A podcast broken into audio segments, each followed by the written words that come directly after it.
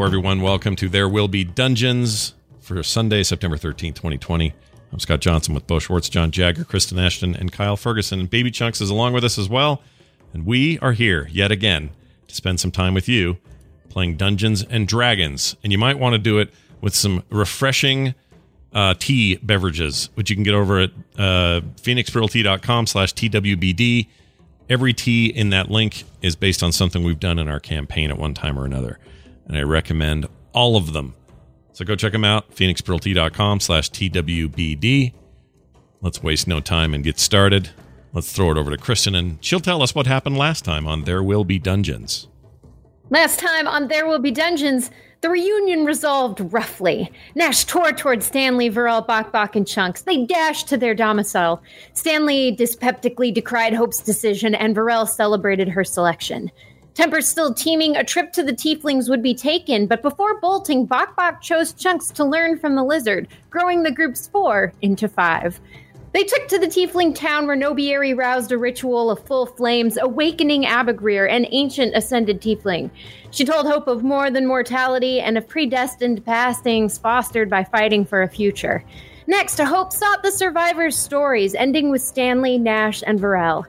Stanley storied about his human mother and elven father, of a love that lasted growing up, but he was an obtainable oddity. His parents were purged to derive him for display. His torturer taught him a new tongue, one that welcomed the murderer's memory every time he talked. And now, after dying and resurrecting, he was lost, not recognizing reality.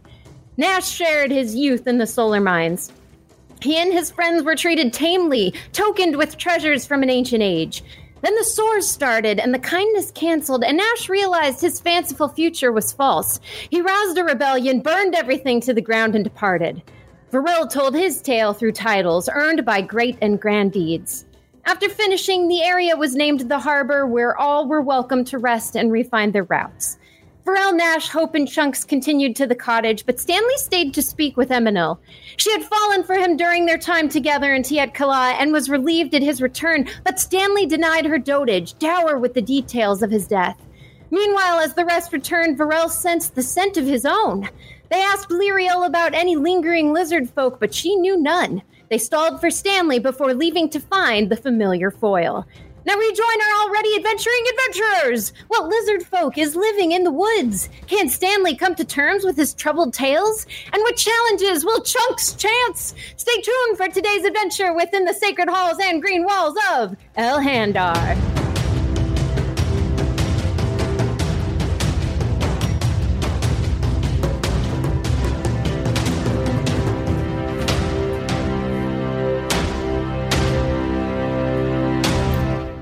All right, Bo, it's back to you. Take it away. All right. When last we left off, I believe it was you were entering the cottage, correct? Does everyone remember, remember that? John, you're the steel memory here. Oh, sorry. My headphones just I'm unplugged. the I'm the tired steel memory. I don't remember what we were doing at the end of the right. last. I'm fairly certain that was the case. Sorry, I didn't mean to make it such a survey out of it. um, all right. When last you left off, you were entering into the cottage by the lake in the biodome of Alhandar. Uh, for all intents and purposes, simulated a real the wilderness with beautiful tall pine trees and fresh forest air. You were just coming back from. One second, sorry. I'm just hearing no, hearing a knock at my front door. Uh, it's not really what's happening. Um, you were just coming back from a Nobieri's uh, in the Tiefling settlement after Hope uh, discussed what was going to be happening next.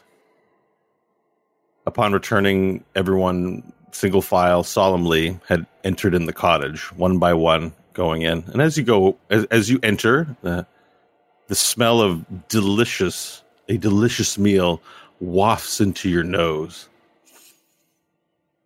And you enter into the cottage. Um, you enter into the cottage, and the door closes behind you. And you see Lyriel, you know, going from one part of the stove, you know, to the, to the sink, moving dishes, cutting vegetables. Hard to tell what's going on. She seems very engrossed in her effort. Um, likely above uh, Nash. Uh, sorry, Angela Ashley and her kids are um, uh, likely resting in their room. Bok Bok and Chunks seem to be sitting in the living area, discussing something in Goblin uh, with each other. But no sooner has the door closed than you hear a on the door. Everyone turns to look around, and there's a tableau of the heroes of the waste going, huh? As the door knocks. Are we all? We're all in the same space, right? No one's. You're all inside the cottage, having just walked in from last week. Uh, I'll get it, says Nash, and he'll go open it. Or no, you know what he'll do? He'll go up to it and go, "Who is it?" Um, okay, so you want to you want to yell out through the door? Yeah, through the door. I'm going to go. Who is it? Um. Hello, it's uh. Well, it's uh. The Elven welcoming party. How about that? Why did you hesitate? I, I didn't. It was um. I don't know, some affectation of the mind or something. It's just really nothing sinister behind it.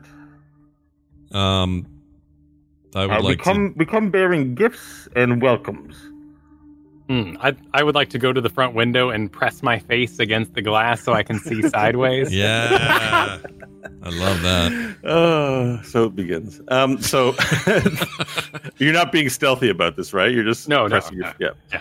All right. Uh, so you press your face against the glass, look out, and you see um, five elves. All uh, i there's one that's up like up at the door, and four behind them. Um, four of the elves are dressed in what seems to be some casual attire, so like you know, very a plain like sort of gray beige tops and slacks with like sandals, and one of them is dressed in black. Uh, the black, the same bla- like military blacks as the the um as you saw on the ship arriving here. In fact, as you scrutinize a little further, you see that it's Admiral Chrysorius among the party. And then, as, as that happens, another elf with long blonde hair darts out from the tree line and rushes to join them, slowing down his jog as he gets closer. An elf you don't recognize. I convey that to Nash. Varel, what do you I'm think? Are we letting him in? Was it the leader that was talking? The one we, the captain we knew from the ship? No, in fact, it was a, it's Hmm. one of the ones you don't recognize that was knocking on the door. Should we? Seems we- official. They're likely here for therapy. So, all right, just be on your guard, everyone. I'm opening this door. So far, these guys have been fine, but I'll open it.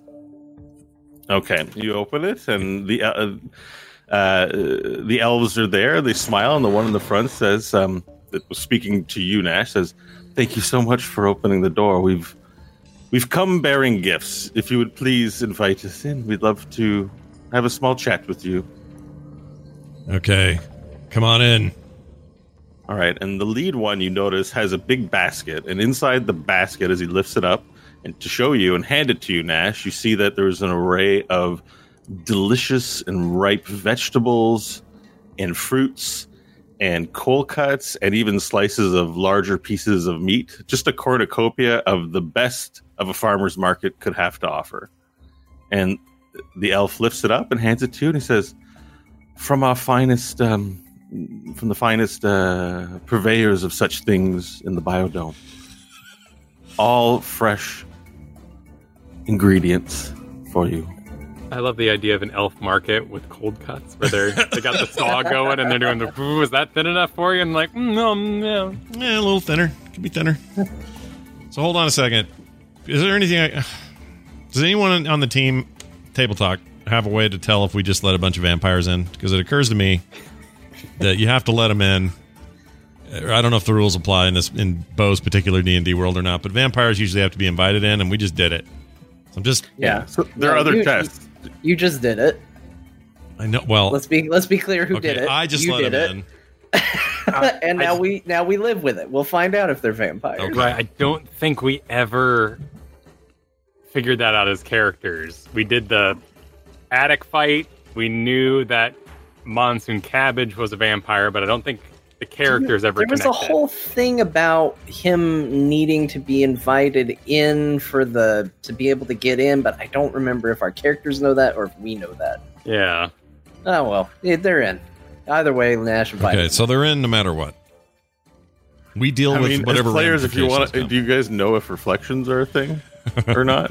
If you- no, you know. we definitely don't know that. No, Let's Nash, not- let's Nash not worry might. about it. Nash met- it's definitely on brand for me to send not one but five vampires at you for interesting encounters, TM. But like, you know, Well, Nash, don't worry Nash about it. would know this. The Nash would know the mirror thing because he read the Twilight books. Remember, they're part of. He had those in the. Oh, so what else do you remember from Twilight? Well, the problem is I don't remember if Twilight had the mirror thing or not because they definitely had. Well, yeah, make a history, but we don't have. You don't have to actually remember, Okay, right? Your character right. can roll history checks to see if they know that knowledge, and All right. can assist you. Then, Let's do it. so there's an angle for you. All right, so let's do a. It's it's established canon that that Nash has read the Twilight novel. yeah, that we've done. we have definitely done that in the in the past. All right, here we go. Uh, ooh, a nat twenty and a plus three, so a twenty-three. Okay, so now I don't know what the version of vampires is in the novels because I haven't read them. So could still be inaccurate for those who've read the books. I apologize. But you seem to recall if, that there were quite a few tests when it comes to vampires. One, they detest garlic. Two, you know, to the point of death, right? It's Right. deathly. They're deathly ill around garlic, and they, you also remember that um, they don't have reflections. Okay. So Um, there, you have other options to test for them. The two that you immediately thought of. Then knowing that, I would want to look around the room and just see what we've got in the in the way of mirrors. You take a look around, and there seems to be a hutch uh, in the uh, sort of living area, the social common area, Mhm. and it has on the back of it a mirror. In, in addition to all the plates and, and, and cups it appears to store in the hutch, there is a mirror atop it. If you could get them to stand in front of it, you're you might get an answer. Okay. I'm going to say one of the grand traditions we have in our uh, group here is that we like to introduce people to our, our hutch full of goods and have you uh, appraise them to see if you like what you see. So please step over here and look at this hutch full of beautiful. deception roll, please. Okay, hold on. Just love that Nash invites somebody in, thinks, "Oh shit, what if they're vampires?" and then makes them look in a mirror. Uh, it's uh, Couldn't have fair planned four better point. myself. All right, what am I? What, uh, deception? You say? the people are like, "You do so much work." I'm like, "I just bring NPCs in, and then they, Scott gets a hold of them." That's right. You said deception, right? Um, yes, please. Uh, that's a 17. Sorry, I'm just going to sneeze a second. Sorry. All right. Maybe. It- It's just it's on its way. Like Why are you know you- that Why are you being weird about it? it's because it's on its way. Why are you but making the sneeze weird, Bo? It's in a fifty percent. Oh, it went away. You, you made it go back in. Go away. Thanks. So wait, Crawl one of back the in. cures. Somebody get on Wikipedia and put one of the cures Well done. is John being being there. Just have John there, and your sneeze will go away. I like it. He's like, "Why are you being weird?" I'm like, "Sneezes aren't weird. I'm super triggered. Sneezes are normal." All right. So did I Okay, deceive him? You guys are too funny. Um, so the sorry, what was the rolls of the deception? 17. Okay. Uh, so the elf in the front says, um, oh, he looks back and he says, um, just me or all of us? Every, uh, oh, everyone. We we love uh, we love to have you know. There's a tradition. We like to do this here. It's an important uh, uh, tradition we like to uphold. So come on in. It's Very just well. a I, moment. I, I speak for all of us when we would like to show the appropriate respect and deference to your to your beliefs. Um, come, everyone, and everyone walks in, and you notice that each of them have baskets, also filled with tons of food. Uh, and except for the admiral, the, the two in black, the admiral and the elf you don't know in black, um, but all six of them come in and make their way to. Were you directing them in front of the hutch? Or yeah, just like sort of that? like you know, arms out, sort of directing tourist tra- traffic Okay. to our sweet hut. They all they all walk towards the front of the hutch, and you look to your left to see. Okay, do they have reflections? And you see all six accounted for. Okay, they're all reflected back. Yeah. Okay. Um, I won't break. I'll, I'll let them. I'll let them gaze for a minute and say, "Ah, thank you. Our customs have been upheld. So now, now, uh, back to the. You know, you're here now. It's good. Turn around. Let's. We don't need to look at this anymore. I'll say. Well, very good. Um, where can we put these gifts we've brought? uh, we better ask the doctor, since she's in charge around here. It's her. If Kristen doesn't mind doing a few Lyriel lines, if she's not. Oh, I didn't notice she wasn't on camera. Sorry, my bad. Here she is. So, uh, Nash has. Oh, you probably heard. You had your headphones off. Sorry. Oh, yes, welcome, welcome. Dinner is about to be served. Shall I set more plates? Oh, marvelous! Actually, um, uh, uh, we've had quite a busy afternoon and haven't had time for repast yet. Uh, would it be too much of a imposition if we could partake in some of your meal tonight? Uh, we could help cook the extra that's required. Oh, no, no, no. I will set the extra plates. You all have a wonderful time here. And please let me know if anybody needs anything. Beautiful. Thank you so much. And they, uh, where can we set these down, please? Oh, I'll take them. One moment. And she'll ferry them off to the kitchen one by one. All right, one by one, they the four the four um, casually dressed elves uh, hand you their their baskets of, of food and items, and uh, leave them there. And then they look uh, to you, Nash, and says, um, "So should we sit in the common area? We just we just like to have a visit and chat with you Uh, sh- sure. Uh, uh, while we wait for dinner to be prepared." Sure. Have a seat anywhere you'd like. and We'll we'll sit wherever's left. And there seems to be enough chairs in this common area, sofas and the like, that everyone is able to sit down. Um, uh, now, in particular, uh, as the seating arrangements go, ha- where do you would you guys want to sit? Would you guys want to sit all close together and distant from them? Would you wa- want to stagger yourselves out so that you can socialize better? This includes Hope. Um, you know, ha- I don't have a map of the seating arrangement now that we're in this predicament. I realize this might have been actually kind of a fun thing to do. So I'm just going to sketch out a little map here, but I won't be able to show you. But like, let's say there's a sofa. Okay. There are two like chairs, and there's one big lazy boy comfortable style chair, like two rocking chairs rather. A sofa that can seat about three. And then there's a larger lazy boy chair for like sitting and reading a book and a pipe, big, bigger and not necessarily more comfortable, but it has some cushions, big and made of wood. And then there's like dining table. There's a there's a, a coffee table in the center, and you know you can grab chairs from the table for the remaining seats to form a circle. So, any preferences? Uh, like, would you go and shotgun seats, or would you offer them seats? Uh, how do you want to do that now? Um, I'll I'll offer them seats. I'll just say, you know, I'll just sort of say, uh, feel free to sit anywhere you like. If you have a particular seat you'd prefer, just go ahead and grab whatever you need. Okay, so perfect. So it can be kind of um, random. It's fine. Yeah, they all kind of do that. Admiral Chrysorius says, That's fine. I'll stand. I'm not staying long. Um, and he moves there and stands. Uh, one of the elves sits on the sofa. One of the elves takes one of the rocking chairs near the sofa. And then the two other elves bring over, you know, chairs from the table and sit down staggered style uh, in, in the circle. So the four, the four uh, casually dressed elves uh, sit spaced out and staggered and then the other unidentified elf in the black outfit um, goes and sits on the big the big chair. The big reading chair we'll call it. Okay. all right so the remaining seats left are a sofa a rocking chair or you can bring chairs from the table to to join for the four of you. Stanley would probably grab a chair and bring it over. okay perfect nash Uh, sit on one. I'll sit on the left side of the sofa.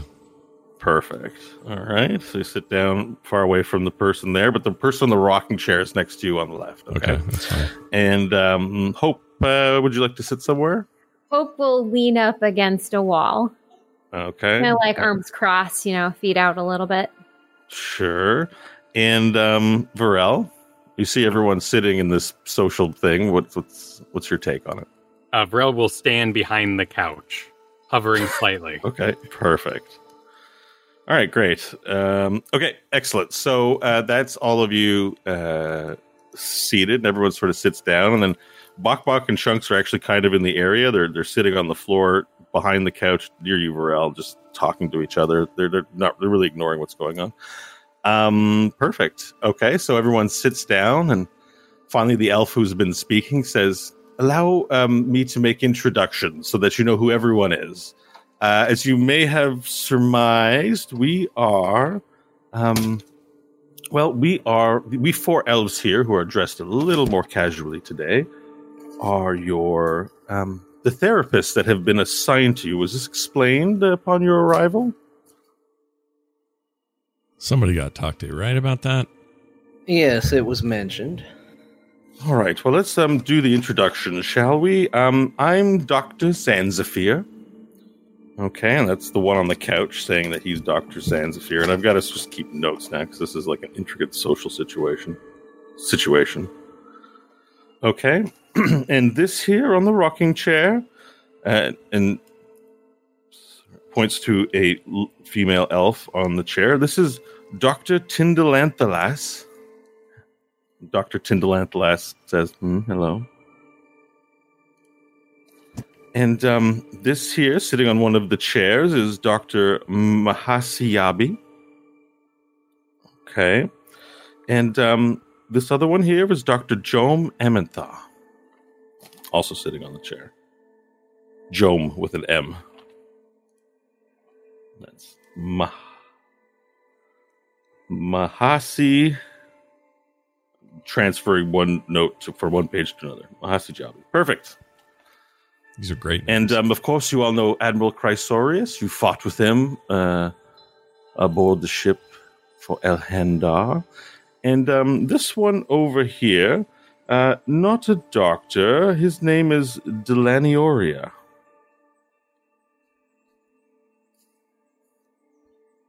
And Delanioria, I'm going to write over here, uh, takes a deep bow and says, It's an honor to see you all again and he's a male. Sorry, what did I call him? That's Hope. That's Chrysorius, and that Chrysorius. The last one is Delanoria. Perfect. So, Which one was the blonde one that came running up late? Delanoria. Okay. And which one took the lazy boy? The one that took the lazy boy was um, Delanoria. Oh. That's right. I, was, I had trouble. See, that's why I was taking notes. Good, thing, but thank you for the reminder because I put them in twice. Um, yeah. So Admiral Chrysorius looks to to all of you and says, "I simply wanted to come here and vouch for the people visiting. I realize that um, all your years spent on uh, Earth, you might not have even heard of a therapist, and or maybe you've heard rumors that they go into your mind and they they change things."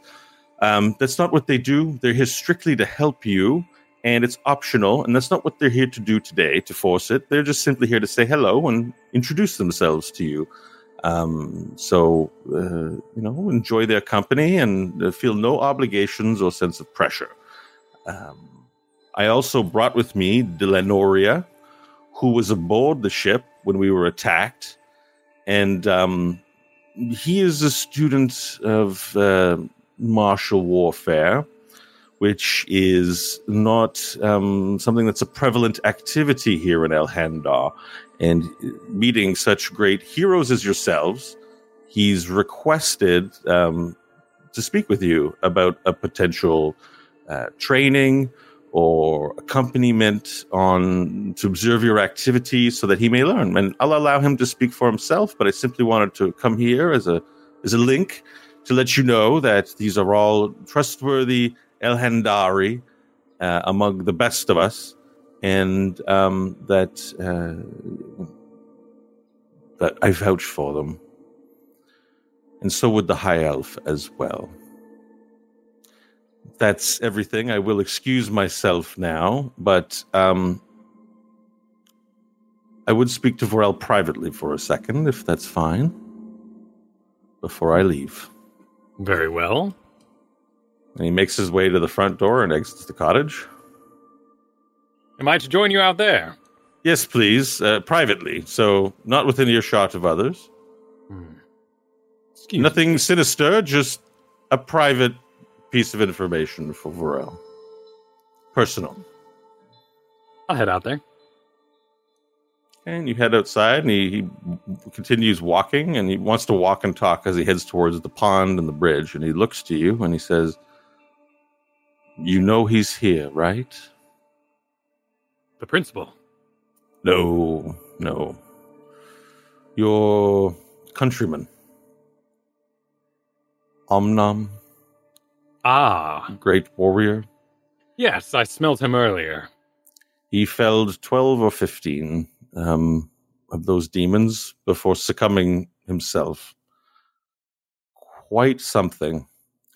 Um, I just mention it to you because he has been released, but he's had difficulty integrating here. And I think he needs to see one of his own. Now, I'm aware that he is somewhere nearby.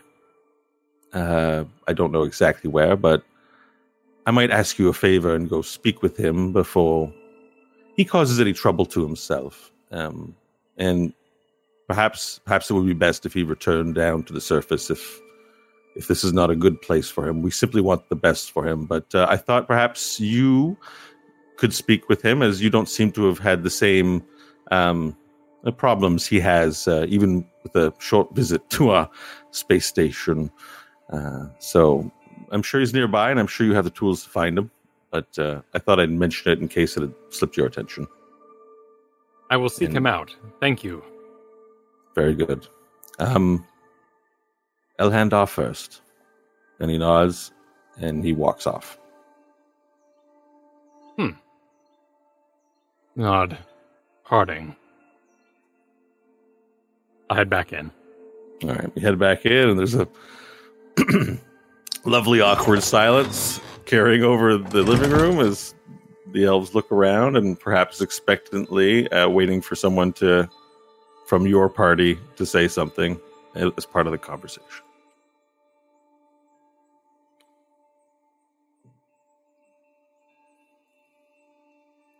Well, was I missed? N- Not a lot's happening. They're just kind of being quiet. What do you uh what do you guys talk about out there? Omdom. He is not accustomed to these environments. He must be suck out, or he might harm others, it seems. Hmm. You there. All three of you on the couch. There was only two on the couch. Two of you on the couch. Therapy. Tell me of this. Ah, so Dr. Zanzafir looks uh, uh, looks to you. This is the elf that's been speaking the whole time. He says, "Yes, therapy. Um, would you like an explanation as to what it is? Uh, essentially, um, we have you've heard of doctors before, right? Medics, perhaps clerics and priests who heal your body when it is wounded in battle. hmm You are familiar. Uh, the only Well- one I knew, uh, enslaved pixies, turned them into drugs, and performed malpractice on my friend here, pointing at Hope.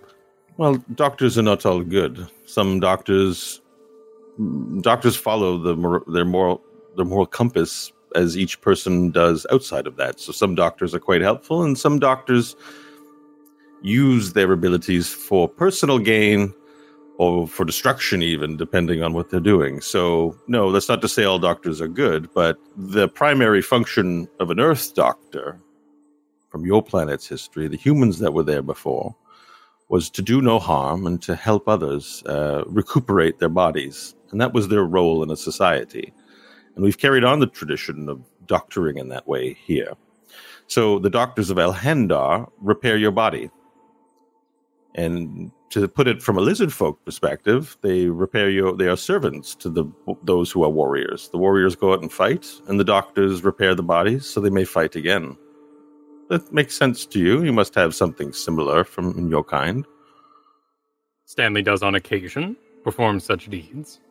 Yes. So that's a doctor for the physical.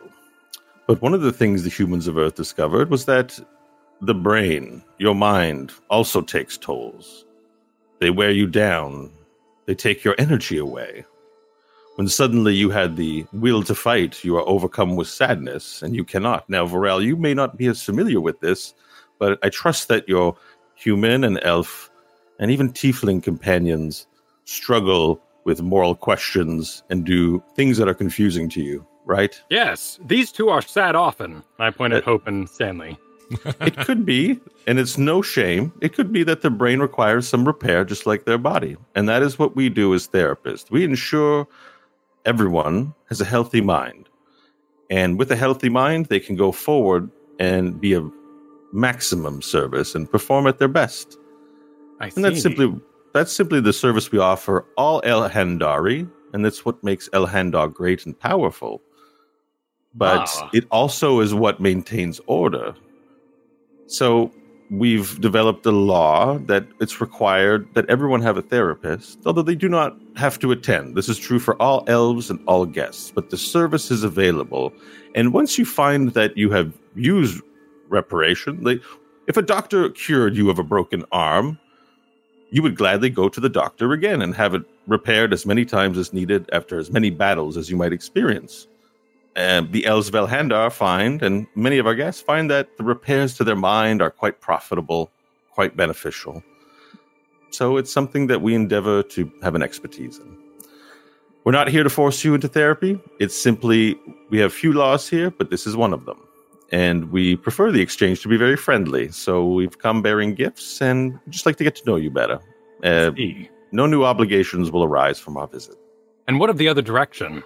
And I lean over on the couch and kind of widen my hands, leaning over them. Uh, the other What if- direction. Yes, what if one drew their power from anger and wished to be more angry? Oh, anger is not a sign of disrepair, Varel. Excellent. But what if I wish to have better? We're not anger? here. We're not here to make people anger. happy. We're not here to make people happy. We're here to make them perform better and be healthy. Healthy people can murder just as unhealthy people can. In fact, unhealthy people have a harder time in combat, I imagine, since they may uh, not have a body that allows them to, to fight well. Hmm. We're simply here to enhance performance, most of all. Performance enhancing. I like this. I will sign up for one of your workouts. Excellent. Um, certainly. Well, we can discuss uh, a scheduled time uh, later. Um, we didn't bring uh, that. Uh, I mean, you know, I don't. I, there's some question as to what you will be doing next. Uh, if you don't plan on staying, we might not get the chance to to meet. Uh, what are your plans, everyone? You've been here for a couple of days. Do you are you going to be staying on for a longer term? I mean, we hadn't fully discussed it yet, but uh, the only pressing business that I feel I need to get to is there is word that my father might still be back on our planet and needs to be brought here.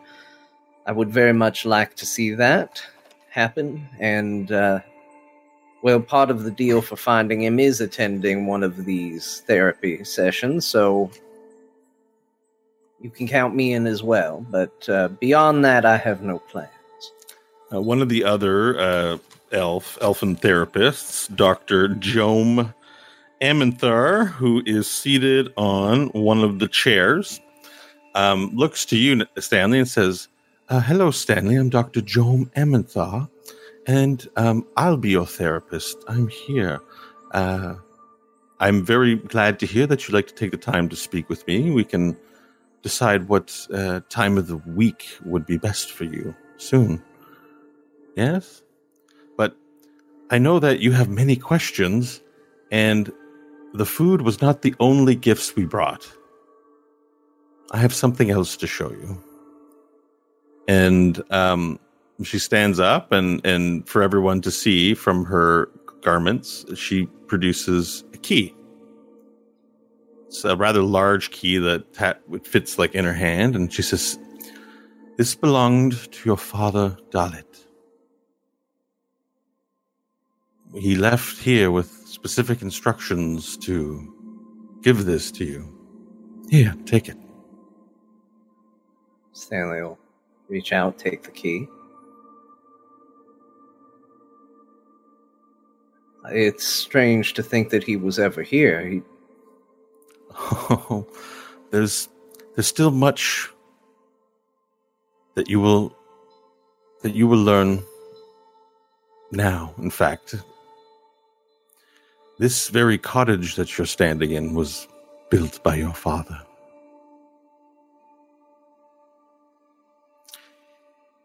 Your father was a brilliant man and the admiration of many of the elves of Elhandar. But in later years, he. An event occurred that changed him and changed his priorities. And he began making expeditions to Earth. We. He, there was a time when he spent much of his life in the laboratories, did not spend much time in the biodome. But after things had changed, he had built this place, an unusual dwelling for elves, a dwelling for humans. And he said that, well, I mean, he didn't tell me, just the rumor, the information that we know, is that he was building this place for his son, which Dalit had no son ever on Elhandar but he had explained that in therapy and and publicly too. We're not breaking any oaths here by saying that. Sorry, um, I realize that's confusing, but essentially, it was known that he had become driven by his new obsession, and he built this place uh, f- for you. Might be a lot to take in. How do you feel? I mean, I had no idea. I only. I, I was very young uh, when I lost my my family, and I don't have any memories of him being a going places, building things, but I don't. I don't know much of what they did. I that whole time is a long time ago. Well, the one thing I know about the key is that it opens a door in this cottage. But we have kept this locked away for many years, and, well, he left us with no particular instructions on what door that opens.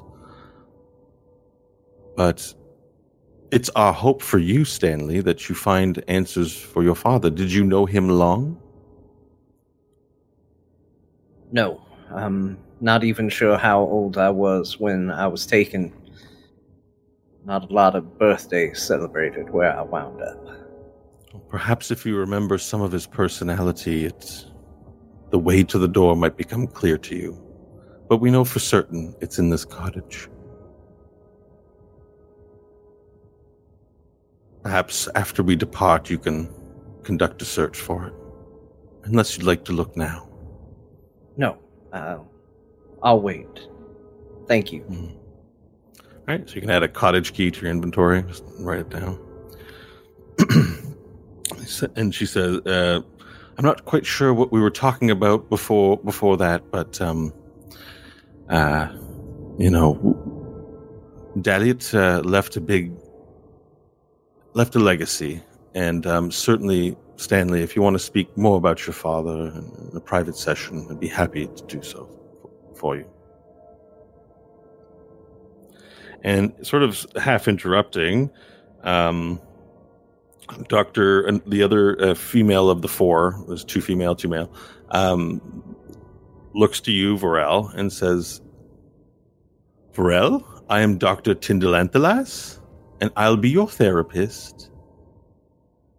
Hmm. Uh, how how is her physique? Is she fit? Uh, she's fit. The elves seem to share a very similar physique, and they're lithe, but they're definitely fit. There's they they definitely show signs of of working out and not of being soft. They have muscled bodies that you can see. Oh, very good. You seem uh, capable. Thank you. You seem capable too. An understatement, perhaps. Hmm. I look forward to our conversations together. Yes, this whole scheduling thing is a bother. We'll take care of that for you. We'll have someone sent round to coordinate the particulars. Uh, our intent today is simply to get to know each other. Ah, I see. Well, what questions do you have for me? None. None. We simply the conversation we meant to keep light, in fact, except with accepting for the bit about Stanley's father. We, we are here simply to, as the humans of old used to say on Earth, shoot the shit. I've heard that one before. Yes, yes. It's a good one. Are we doing well? Yeah. Yeah, this is definitely shit shooting. All right. Yeah. Perhaps we can enhance this shootery by performing feats. And then um, you're uh, Doctor. Sorry, Doctor Joe Mammon. No, wait. Which one's yours? Doctor Tindelanthelas looks to you and says, "And what feat would you like us to see or to do?" Well, we've we've been, frankly, all across the multiverse at this point, and I hunger for some entertainment this evening. Is there anything you guys can do to shoot the shit? Well, we um, you know, we can play some some cards uh, with, with doctors by trade, not entertainers. Hmm.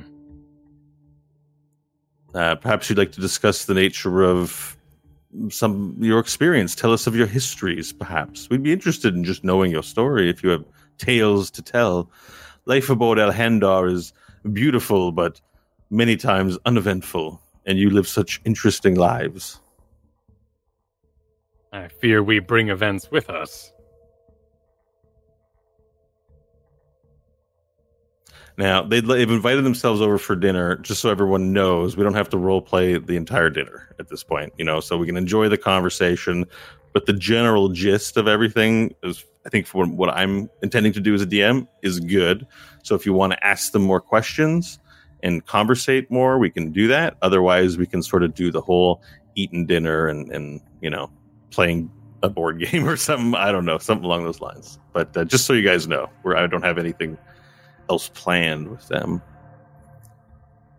Okay. Well, I would I would have at the dinner, but stay no longer than the meal requires, and then I'd head out to look for Omnom. Perfect. Uh, Nash, I would do Stanley, this- Hope. Anything to add to that? That's I'd do exactly the same. Who are uh, their therapists? Do they get introduced to them? Would you like to ask them? Who are they? Sorry, there. Uh, Nash and Hope, I'm guessing. Oh, Nash and Hope. Um, Oh yeah, okay. we would you like we're to ask in assigned somebody. character, or did you, are you asking me? Uh, you know what? I'll. If you're asking that, I, Nash would go, "Yeah, who do I get?" Um, so the, the last male elf who hasn't speaked, hasn't spoken, Speak. says, uh, "I'm Doctor Mahasi Mahasiyabi, and um, Nash, I'll be your therapist if if you would kindly have me." I'll totally have you, and I'll put my hand out to shake it. My good hand that has less stuff on it. Oh, I haven't had a handshake in uh, quite a long time. And he gets up and shakes your hand. Okay, cool. And he, he shakes, he grips it tight, and he says, "It is an honor to be your therapist." Just super profusely, like this guy, and like you read it on his face. This guy is like really thrilled to be your therapist. Okay. Do I sense that it's because he thinks I'm a mess and I'm going to be a real job for him, or what? What's the deal? Insight check. Let's see if you can get it. All right, I'm doing it. Uh, plus one. Okay, here we go. A. Oh, weird. They didn't roll. Why? There it is. Fourteen. Okay. Um, you're not sure if this is accurate because of the role, but you do get the sense that he's treating. You feel like maybe like a bit of a celebrity or something. It- you, it, he seems to have a demeanor that people would have for Varel and M fighting back in Sigil, Okay. and the rest of the party notices this too. All right. I will. Uh, I won't investigate early, any more. That, other than that, makes me. It makes me glad I'm not feeling some trepidation or you know like he's being weird or whatever. So that's fine. All right. Um, so uh, then Dr. Zanzafir uh, also looks around and says, and um, not only us, but uh, there's a few other that are going to join us in just a few moments for dinner. And those are the therapists for Angelashi. We have Dr. Ambulant, Am, Amladenth. And for little chunks, we have Dr. Brandy Lockripple. And uh, and also for, for your friend Buck Buck, And um, uh, well, uh, I think that's everyone accounted for. Yes. Hold on, Uh, Randy L- Lockripple, is that right? Randy Lockripple. Bran- Brandy. Brandy Brandy. Lockripple. That's a great name. She has an, a special um, interest in old human culture and adopted a human name in spite of being an elf. She just, she just really enjoys uh, that so much that she changed her name. What about the lock ripple name. part? The lock ripple part doesn't sound human. Lockripple? Yeah. It was a common last name in the 29th century Earth time measurement. Hmm. There was a famous general with the name Lock Ripple, and soon everyone wanted to have the last name. Then joined them. All right. It's a long story, but it became kind of a cult for a time. Anyway, uh, shall we after dinner? Lyriel, is it dinner ready? Oh yes, come, come on. Dinner is served, and the dinner is already on the table, ready to go for everyone.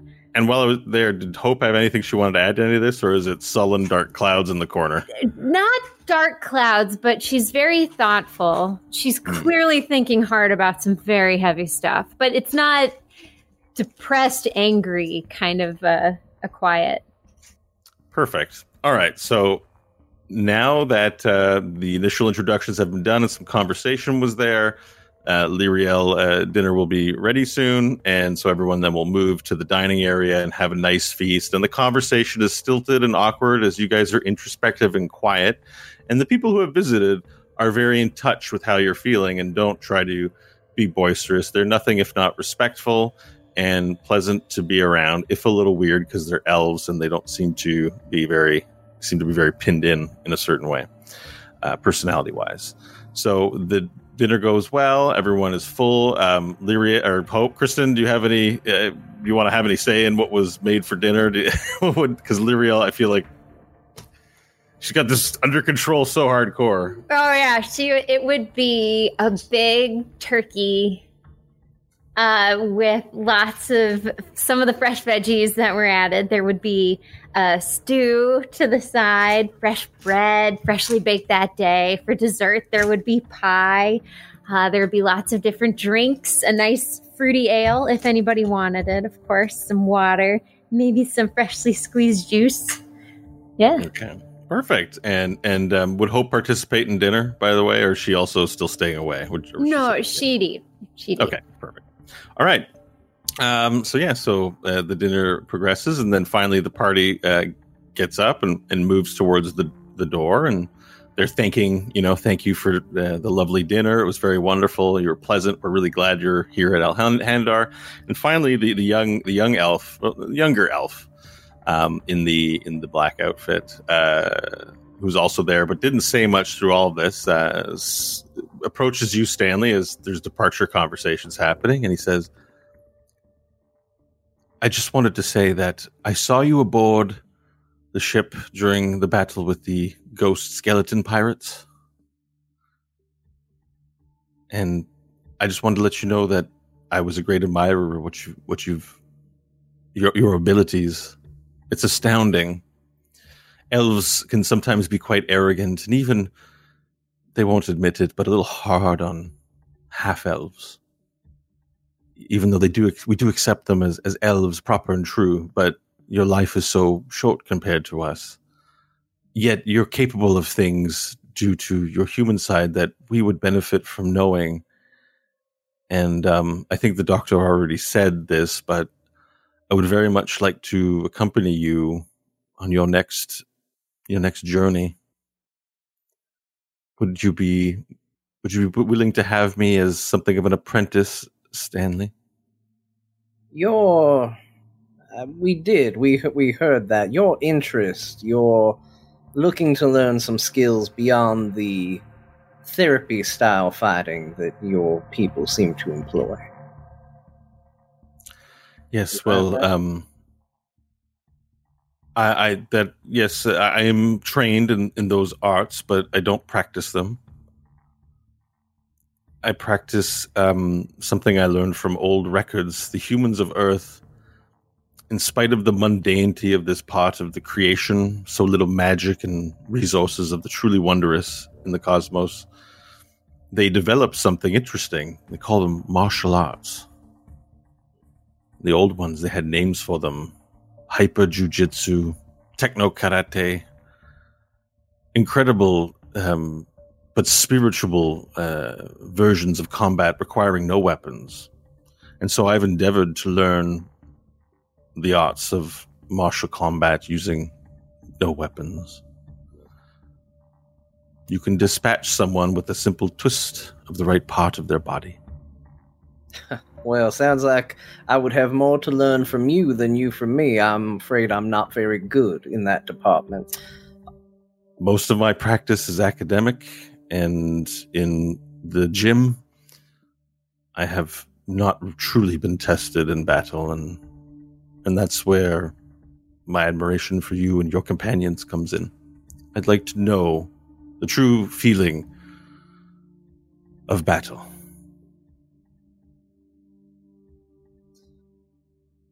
All right. Uh, we don't exactly have the greatest track record with people tagging along, but if you want to maybe join us on a couple of our errands around here, maybe an opportunity to learn a thing or two would come up. I don't see harm in that. Should I should I stay here then with you now? Uh, what, what sort of regimen would you want as an as your apprentice? I've never really considered having an apprentice before. I'm not sure exactly what that would entail. Um, Well, I'm in spite of me being your elder, I'm still quite young for an elf, only 300 years old. But um uh, I assure you I'm quite mature and I've been on the earth quite a bit and I understand what it means to lead, but also what it means to follow. And so I would not be some young uh, human who might be quite green under their ears. Um, I I am mature and sophisticated enough to not be in your way and to have the things you need at the ready as much as possible. Something almost of a squire. But, you know, that does not mean um well, I don't know. It simply means that I will be there for you as much as possible. Uh, all right. If you think it would be best for you to stay, uh, I mean, do you have a place here? Is there? Could you come back tomorrow? Yes, I have a I have um, a loft in the woods just uh, on the other side of the forest. Uh, takes a ten minute run to get here. I can I can be here, or if you don't mind, I can be at the home. It's I have to defer to you and your wisdom. Well, you, uh, the admiral said you were on board the uh, the ship with us. You fought with the. I was yes. That was my first combat. That was the first combat for many of the elves. We have not had to practice in quite some time. Is there something I can roll, do a check, see if I can remember this guy aboard the ship? Uh, yeah. It's uh just like do a history check. I think I think would be the best one. Any or what would be int based? I think because Yeah, history is yeah, I think history's right. Yeah, yeah, that's it. Uh, twenty-two. Uh, so you search your mind, and then you do remember at one point seeing him, but you know the elves all f- none of them were cowards or, or hiding, and certainly he didn't either. But you do remember the the wide scalability of their combat, going from super effective to very ineffective. And and um, yeah, you, you just remember seeing him here. He's one of a number of unnamed elves that you had no idea about. But now that you look at him, you do recognize him as one of the, the crew. Well, how about how about this? Um, it seems like tonight we are all going to busy ourselves with various projects. I feel like I would be remiss if I didn't at least run this by the group and make sure they were going to be okay with someone else tagging along. Why don't you come by tomorrow morning and we can let you know what we're going to do from there. Okay. So, Delanoria. Uh, my, now, my name is Delanoria, but you may call me Dilo. For short. Well, I'll save you a Oh. couple of syllables there, uh, Stanley. it's good. All right, then I will retire to my um, abode and return in the morning. Thank you, Stanley. And then he puts his hands to his side and he gives you a respectful bow. He looks at you and says, Elhandar first. Uh, You- yes, and Stanley nods awkwardly. He walks off and he exits along with the rest of the party who's going, Bye, bye. Thank you for having us. It was great. Excellent. We'll have someone sent over to schedule your therapy sessions. And, you know, after all the goodbyes are done, the doors close. And Lyriel, you know, sort of looks kind of, I think, pleased. The dinner went quite well and it's a job well done. And you spent all day working on it. Um, I don't know if the rest of the party are going to acknowledge your hard work or simply move on, but that's that's the scene right now. Lyriel is standing at the door. Hope is uh, brooding somewhere, and the three of you are standing uh, at the at the um in the just inside the cottage. Uh, I think Stanley's too preoccupied. As soon as everybody's gone, he's got the key back out and is looking at it and fumbling with it. He's anxious to go looking for this this thing. So he'd kind of probably say his goodbyes and start just kind of wandering. He's not actively looking yet, but he's doing that thing where you're walking around and it's just looking at things a little longer than maybe he normally would. Mm-hmm. Lyriel rest of the party. will pipe in. Well, you know, when things like that are found, I've always heard it's best to follow your heart. What do you remember most about your father? And then she'll start cleaning up and go to the kitchen. Oh, it's not even waiting for an answer. This was a rhetorical question.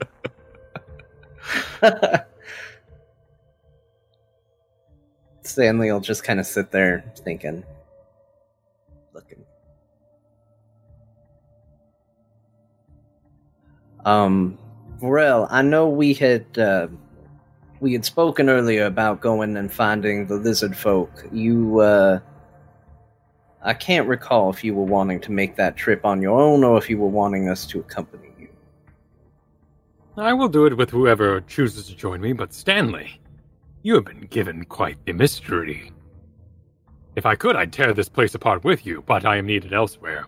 You may stay. I appreciate that. I'll, uh, you know, I'll maybe catch up next time. I just want to learn what I can. Perfectly understandable. Nash, I invite you, though I am furious with jealousy that Hmm. your therapist was so excited. Hmm. I'm not sure my therapist. I, I don't know why they're so excited. You you you have feats to be excited about. At the very best, I have a couple of versions of me floating around that might be cooler than me, and I, I don't know why they're. I don't know why he's excited. Hmm, maybe that is the reason. Maybe they know of this maybe. dwarf. Maybe. I I mean, I got. for our time. I have time. I've been told uh, I'm a shapeshifter, so therapy's going to be fun trying to figure that out. Oh, you do turn into a dragon. Yeah. You've seen this. Yeah. But now, I mean, I can't. As far as I know, I can't turn any, into anything else. Not yet. I right wanted now, to ask you Yeah. all this Delanoria fellow. Um, do you have any take on him? He's wanting to.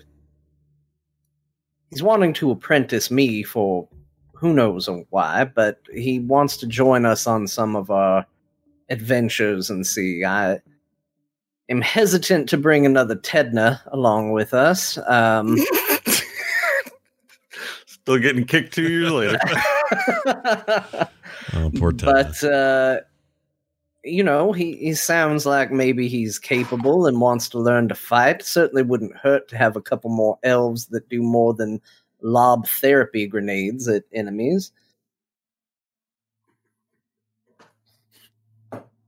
I mean, I'd trust your judgment, but I don't want another Tedna either. Yes, this new Tedna bothers me greatly. It's escalating. 300 years old and he still acts a child. I have but 27 years to live. I fear that this therapy will be slow. Well, I mean, Varel, you throw yourself into anything, I'm sure you're going to uh, hit the ground running and make progress in no time. Yeah, I'm worried more about the style of the therapy training, that it is complicated. Takes weeks in their minds to gather some sort of flowers in the forest and find myself. Well, maybe think about it this way: if it is what they say it is, and it's a uh, enhancement of the mind, maybe you would be harder to mind control. Hmm. That would be a great gift. Like push-ups for your brain. Yes. Yes. Well, you have me excited now. But I must first to Omnom. Nash, will you accompany me? Yeah. I'll go. Hope you are invited as well. I'll go. Excellent. Stanley, good luck. Um, look, if everybody is going to be going, I think maybe it would be in our best interest if we all went together, and maybe we can make shorter work of my search by looking when we all get back. Excellent. We shall tear this house asunder. I would prefer it not damaged. I only just learned it was built by my father, but uh, yes, we will. We'll find it. We will respectively pry boards and place them back when we are done. Better, definitely better. Uh, yes. I want to build a house with Varel now. Oh yeah. Heck yeah. I will place the nail and we will hammer it into the wood and it will strengthen the structure. Anyways, I keep yeah. Sorry. This is a most honorable foundation. exactly. all right, so the four of you decide to um, all journey together to go see Omnom. So, Varel, you step out of the cottage into the night air. There's twilight and stars above it. It's it's as real as real can be, even though you you know on some level it's not quite right because you're in a ship in space.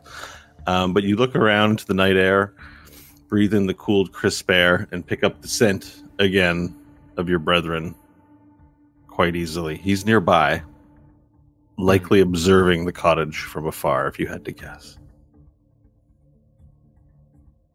Omnom? I can track you. I smell your stench on the air. Okay, persuasion roll, please. And do it with advantage because it's one of your people. Hmm. I welcome advantage. Because it's a zero. Uh, 17. No, no, no, no, no. It's a Oh. plus zero, though. Okay. Okay. Um, perfect. So uh, you call out, and after a moment, uh, you begin to hear footsteps very gently, very carefully on the forest.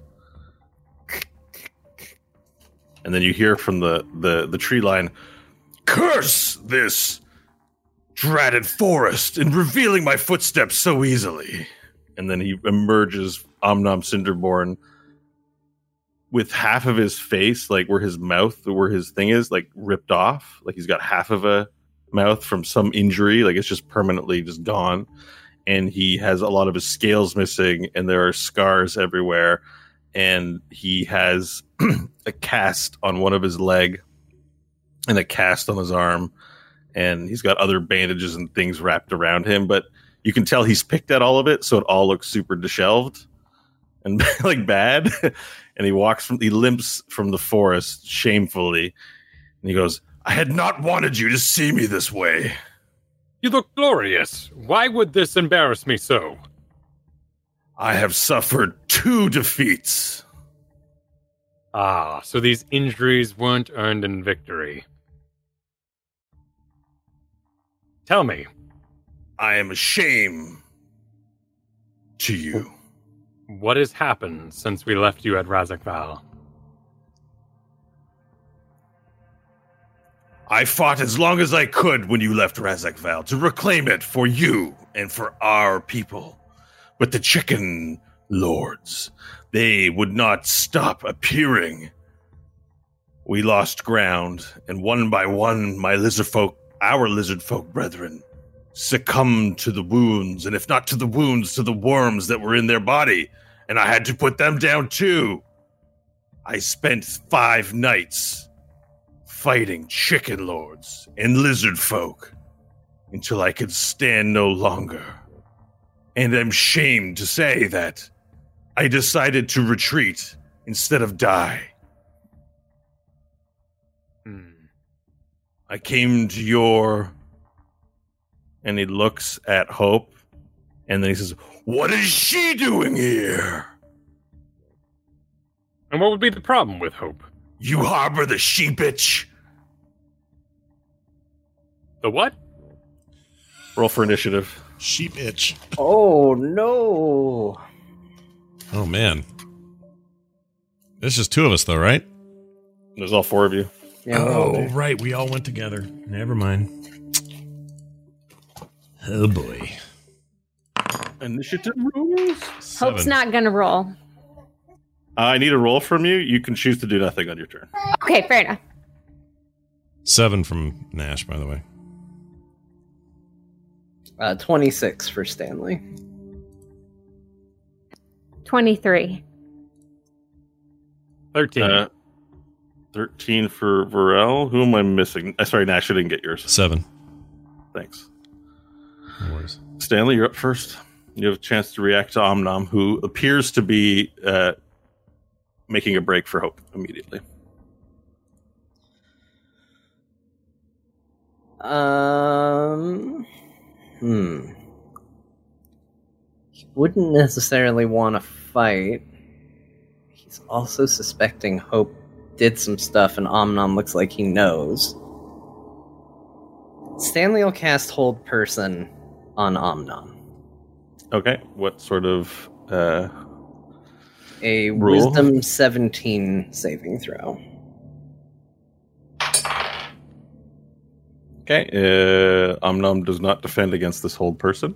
It keeps him pinned in for a minute and held in place, correct? Uh, yep. So he would just immediately lock up, and he is now paralyzed. Uh, does it, outside of combat, because this will end the combat now, but um, for now, uh, he can still communicate, right? Uh, let's see. Uh, what status does it do? I believe it's paralyzation, and let's see what Let's see what paralyzed does. Yeah, I forget. paralyzed creature is incapacitated, can't move or speak. Creature Okay. automatically fails strength and dex throws. Attacks against the creature have advantage, and any attack is a critical hit if in melee. Okay, so you hold Omnom in place, and you, you, you see he's like, he's got his mouth open, and he's he's he's in like full stride, like runner stride, uh, casts and everything, just flying off. How Let's- long will this last? You have a minute. Okay. I pick up Omnom and I run Omnom out further. Okay, let's make a strength check, please. It's for not just for the pickup, but for the run as well. A 17. All right. Uh, so you pick up. Uh, it's like like a doll stuck in place. You pick up the lizard folk and then start. You run like Captain America style, just like dook, dook, dook, dook, dook, dook, into the forest. how long and how far do you run? I, uh, I count to 30. Okay. Does anyone follow Varel? yeah, but at a. Actually, I'm going to float. Yeah. I'm going to Oh, float. no, stay there. Can, Stay can I can I can I suggest that Varel's trying to get them away from Hope? Yeah, Hope, I- like yes, I'm following. Stanley would turn and try to try to stop You can Hope. you can do what you like. What do you what do you do? okay, he's okay, going to. Hope will stop once she All realizes. right, Stanley's Stanley's going to try and stop you. Stanley, what do you tell him? Hope will stop. What does Omnom know that would make him react this way? There were lots of things that happened. Of course, I was there at Tiet Kala, but I don't know. We saw each other. Well, last we all of us saw Omnom. We were allies. Now he's ready to attack you just from seeing you. You have no idea why that might be. Before the demons showed up, I burned down the train station connecting to the principal. You burn down the train station. I was going to. Whoa. Hold on, sorry. It's okay. Uh, so uh, Hope gets really distracted as Chunks walks out, and he's got he's somehow managed to find a piece of dynamite, and it's not lit. But you know, Hope reacts i- i- in that way, just runs up to Chunks and takes the dynamite out, chucks it aside, and ushers Chunks back in, or uh, no, picks up Chunks and and continues speaking. Um, b- before the demons showed up, I was planning on fortifying the city, and I wanted to end the connection we had to Principal City. So I burned the train station. So you, as the queen, who can presumably pass any decree you want and do whatever you need, decided your best course of action was to burn down the train station, and this made Omnom mad. Like I said, I don't know specifically why he's mad. A lot's happened in two days. If I can just add, just as a DM, like so refresher, because I did listen to this and do some research. You spoke to him just before him to and a few tieflings just before the demon army showed up. Oh, Like, was you were he explain- there at the? you were, you were explaining to your people why you were burning down the, the train station, and then that's when the demon horde showed up, and then everything went to chaos. So Okay, cool. Yeah. Yeah, so again, uh, maybe because I disappeared, I don't know. Alright, we'll see what they say when they get back. All right, then we cut to Varel running. Now there's a range on the spell, so you intend to run 30 seconds, but about 120 feet, we'll just say, uh, into the forest. He, his body begins loosening up, and he goes, "What is this, I put him down Great Fang? Why are you carrying me?" because you're going to attack Hope, and we need answers. So She- you're you're welcome to attack her, but as you run, please explain yourself. I'm confused, Great Fang. Is what we've done cowardice? To run from Hope? When I retreated to Tiet Kala from Razak Val, and I spent some months there. Finally, the Queen had returned, and I was surprised to see that it was Hope, the very woman who slaughtered all of my family with her rocket arm. You recall this, yes? And I had great admiration for her, even though I was not quite that sad for my weak family to have died to such a weak device. So I, and she was aligned with you, our great Fang. I chose to forgive her her trespasses and celebrate her greatness, as I wish for people to celebrate mine and yours, great Fang. But then, in Tiet Kala, she appeared, and she had was burning a train station. And I thought this was quite a smart move. Trains are stupid. and in that moment, I felt a connection to her. But then I saw what she had truly planned. She brought a horde of demons to slaughter her own people. And I know she did this on purpose because when they appeared, she did not defend her people. She opened a portal, some magical circle I'm not quite sure what a portal even is, just that the old wise folks would speak of travel to the dragon plains. She stepped through it and disappeared, and I watched as her people, weak as they all died, and I alone left to defend her city, only to be defeated and yet not die in glorious battle, to be robbed of my glory and brought to this place that smells of farts.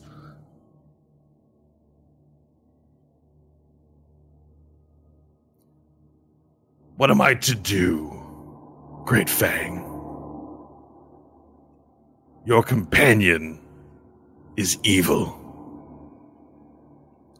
This is most troubling. I believed Hope to be a great warrior. She may I- be. She lacks honor. Hmm. I do not remember the rocket. I remember being propelled towards my enemy Orp. I did not witness this burning of the train, though I have seen many vehicles destroyed and none of them have summoned demons. A hope should be questioned. Questioning is not my area. I have been robbed of a glorious death twice, and I have been robbed of victory twice. And I'm beginning to to feel this unusual thing that is making it hard for me to be a warrior. I need battle, not words. Hmm. Stanley's been incapable of battle before because of these feelings. It's a human sickness. I believe they call it sadness. And they don't think it's a sickness, but it is a sickness. And the only cure is for me to rip as many heads off of living things as possible until it is gone. Hmm. hmm. Humans do bathe in that sadness. They They do. like it. They use it. in Shameful stories. things. It is. It is. But we must be calm. And we must act with honor. And hope must answer our questions or stand your judgment. I defer to your wisdom, Great Fang. I'm my heart is gladdened that in whatever journey you have been on these past months, you remain as strong as and as resolute as when we first met. I will follow your instruction. Good. Then we will stay here and call hope to us. Just know one thing. I need battle soon. I believe it'll be upon us soon enough. You will taste of it, and it will be hmm. glorious, and you may hmm. find that death you seek. Hmm. Hope! You are needed in the woods alone. Hope will walk toward Varel's voice with Chunks, who's apparently very excited to go into the woods. Why does she bring the mewling baby? Sorry, the baby is bound to her, it seems. There was a altercation, a death, that lays heavy on her head, and now she must attend to the child. He nods. Uh, Stanley, did you want to do anything? So I cut you off. Sorry. No, just Stanley's following. He's Okay. not gonna let her just go. All right. So Nash, th- everyone's now in the forest except you. I don't know. I, I No, feel I'm like there. you're you're going to react to this. I'm I was there the whole. I mean, I was there. I'll fall if Stanley goes and Hope goes. I'll go. I'm gonna do it okay. though. I'm So everyone float, I ignores wanna Varel's float up. request, and they, everyone shows up into the forest. I want to float up and be up you high. float through the forest. Yeah, I want to have some bird's eye on this. Oh, okay.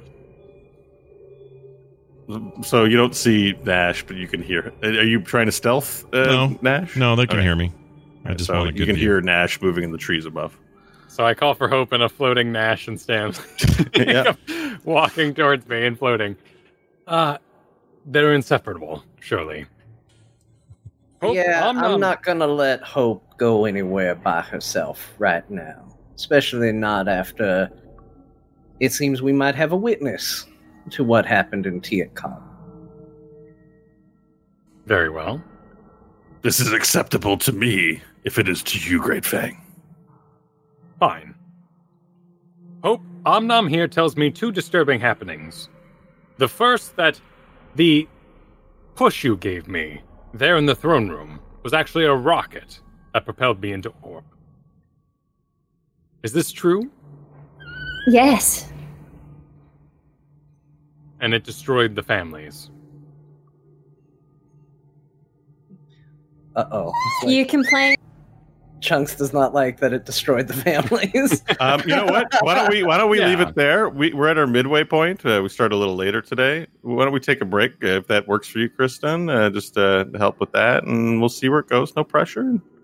We'll pick up our our very personal conversation with Omnom when we come back. We'll be right back, everybody. Give us, uh, I don't know, 10 minutes. We're going to pee and, you know, all sorts of things. So we'll be back here for you in a second. We'll see you then.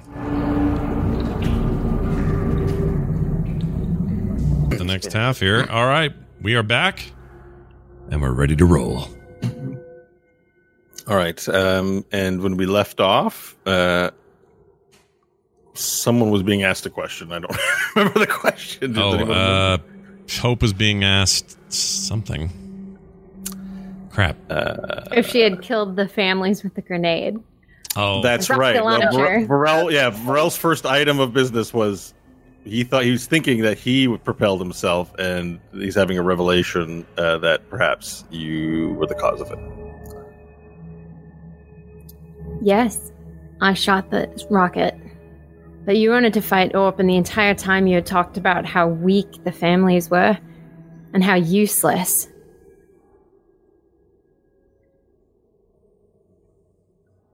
So you made the decision for the entirety of Razak Val. You were ready to fight Orp, so I helped that along. Omnom tells me of a train that burned, Yes. and this summoned the demons. No. What did summon the demons? The arm summoned the demons. They could feel its power, they tracked it. So are we not in danger here? You have an arm. I can leave. That is not what I, asked. Not anymore. Possibly.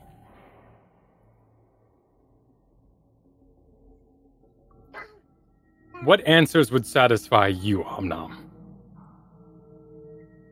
He's glowering at Hope. I wish to know the meaning of your retreat at Tiet Kala. Why did you retreat from Azek Val? The sky was full. The streets were swarmed, and they were coming after me. I thought if I left, they would follow.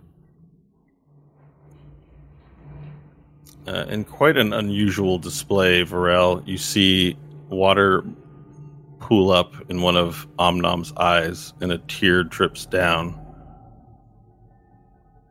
And he. You shame me! I have no honorable response for leaving Razak Val. And I have no response for leaving my city, except that I thought it would pull them away from it, but clearly it didn't. So it was, we a, are. Go ahead. it was a tactical retreat then. I thought so. Is this what we call cowardice? Tactical retreat? No. Are you not familiar with this strategy, Omnom? I do not know what tactical means. It's as the humans say, a choice you make for reasons.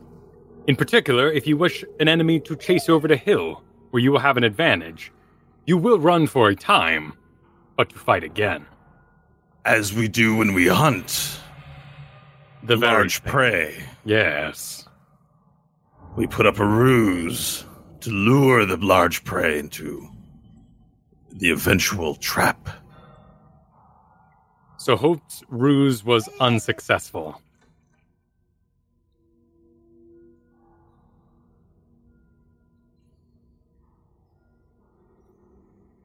I have made a decision. I no longer wish to slay your companion Hope, Great Fang. I am overcome with the disease that has spread even further during this conversation. I fear I may die soon. He, he kneels down before you and he says, Put my pathetic existence to end. I am not even worthy of death. take your power and erase me from existence. And he hangs his head low be- before you.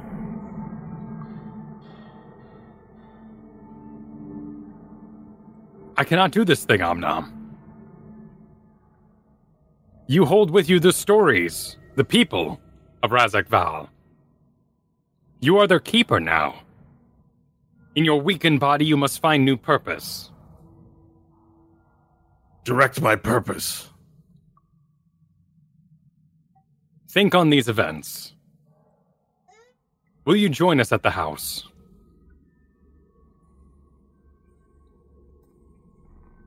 I will do as my great Fang bids in his wisdom. If you wish me to be in your house of sticks, then I will be inside of it. Excellent. that was really poetic. we return to the sticks now, to tear it asunder to look for a dad's secrets. His uh, his eyes um, light up a bit with a bit of excitement. We will tear it asunder. Uh, no, This is gl- gladding news. I, I I have a need to tear something apart. we will not be tearing the house asunder. Varel, please. I would not like it damaged. I only wish to excite the man. He has been through much. Yes, well, in his excitement, he might be destroying the house. Perhaps there is a shed that we could destroy.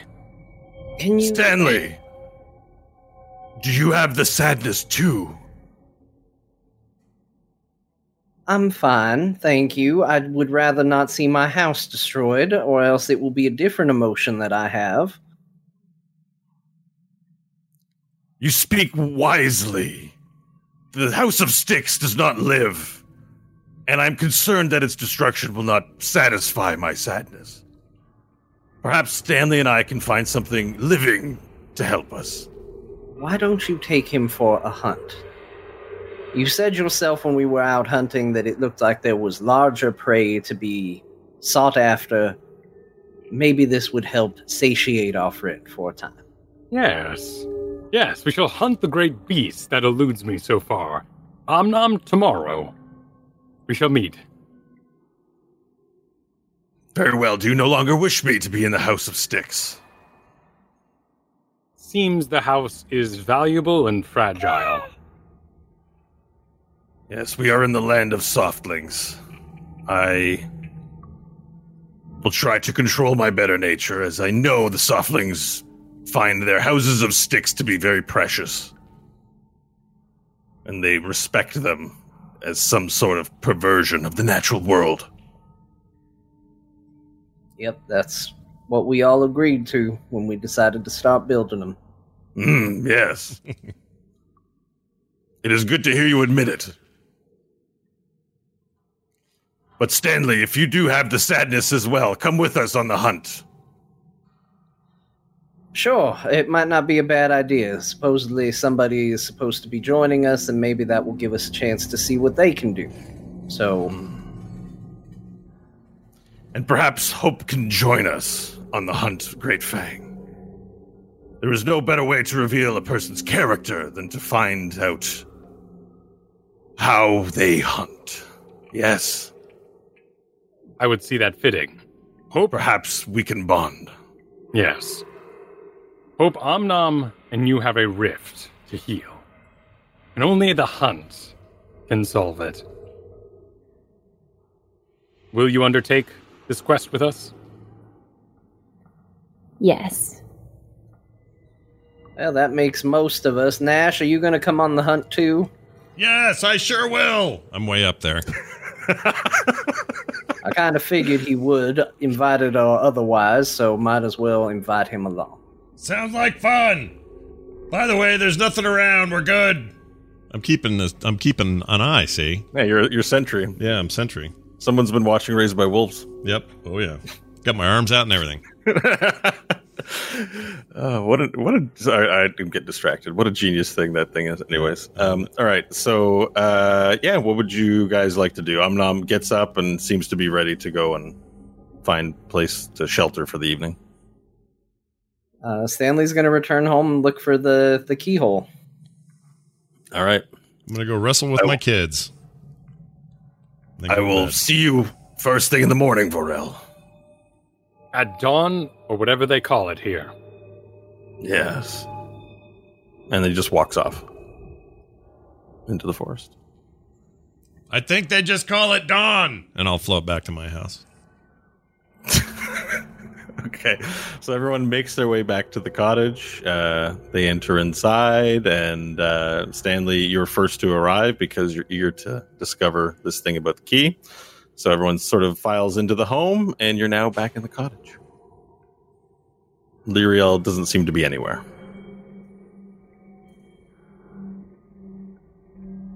All right. Uh, I think Lyriel's advice was good. Think about anything associated with my father. I don't have a lot. Um,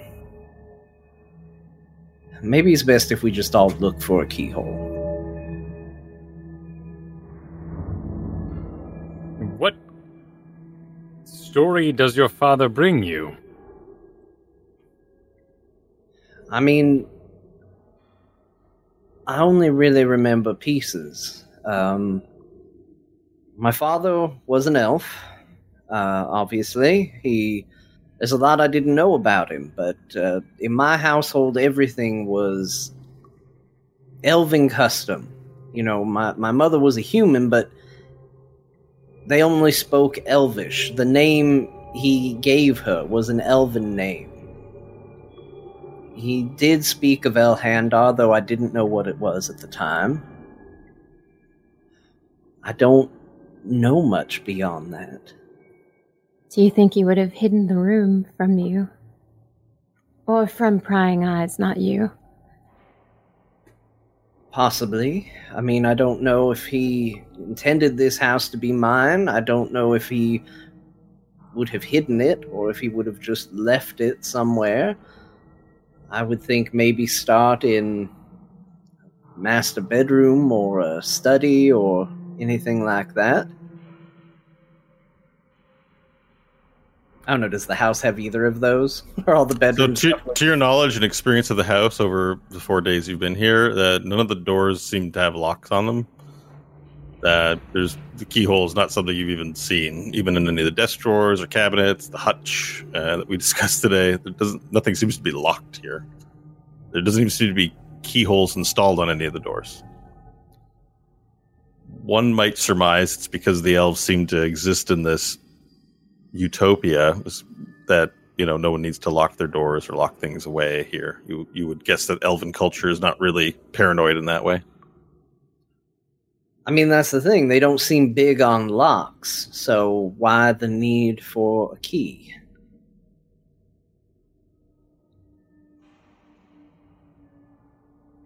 Does any place feel more magical around here? I don't know. Perhaps a walk of the house, a look around, see if anything stands out. And that's what I'll do. I'll go room to room All and kind of just examine it, see if anything seems to call out to me as a room of importance. Okay. And does anyone else want to participate, or they just leave Stanley to it? Hope we'll go to the kitchen and look around there. I'm gonna go home and see my children.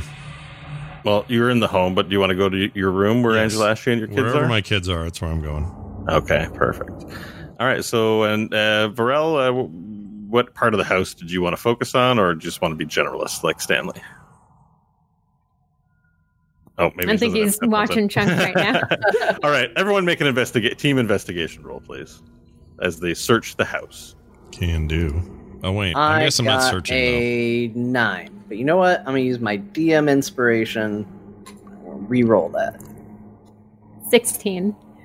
and that's a twenty for a twenty-four total. Okay, so um, the four of you uh, spend an hour searching through the room the room you went to. So Hope you looked at the kitchen, and Nash you looked at uh, your own bedroom, and there was Angela Ashley with the kids, and The kids are kind of being super adorable, very distracting, hard to pay attention. Mhm. Uh, uh, both Hope and Nash don't come up with anything. Varel, uh, you as well, don't uh, find anything. You pull out boards and then place them back in, hammering them back in with your fist as you open up boards. Uh, Stanley, you do a sweep through the entire house, trying to be more broad in your search. Um, and as you look into the house, you don't feel that any area is more magical or you don't have any feeling that's any different anywhere else. The one thing that you do observe is that there seems to be a curious lack of secrets throughout the house. And the thought occurs to you that perhaps what you're looking for is not um, is enhanced by uh, magic, perhaps. And you're thoroughly satisfied that you've you, there are no secret compartments that physically exist within the structure of the house. that's physically possible, but being told it's in the house and observing the ornate and very oversized nature of this key, uh, that you strongly suspect that there's magic uh, connected to this. Okay. When we uh, all kind of meet up, I'll tell them as much. It doesn't seem to be anything physical. I've gone room to room. There's. I don't even know what would be hidden. So. Maybe magic. Though I don't know what kind.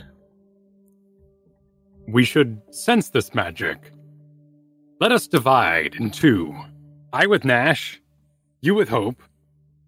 We'll go look outside while you two solve this mystery. You think outside is going to be the answer? I start pushing Nash out the door. Yes, we, we shall report back if we see anything. All right, Nash and uh, Varel exunt. I'll go. Yeah, I'll do so. I mean, unless you anyway. disagree. No, I. I'll you go. you wanted I'll to go stop staying? I, I assumed you. Yeah. Yeah. I made an assumption for you. Sorry. It's all good. All right, and now it's just Stanley and Hope. I would like to roll a stealth check to peek through the window. Okay. Do you want to privately send me that over Slack or something, Sure. so the players don't know? All right, uh, Varel and uh, not Varel, Hope and Stanley. The floor is yours. I have no idea what to do with this key. Um, did your father ever tell you any stories? Uh, sing you any songs? Um, he did. There was one, nothing that looking around rings any truth to. I don't. I don't know. Uh, I mean, I can. If you need me to dispel magic, I can dispel it. But I'm worried that if I were to do that to the key, then maybe I lose the ability to open it. And I'm not like Nash. I don't just detect it and find it and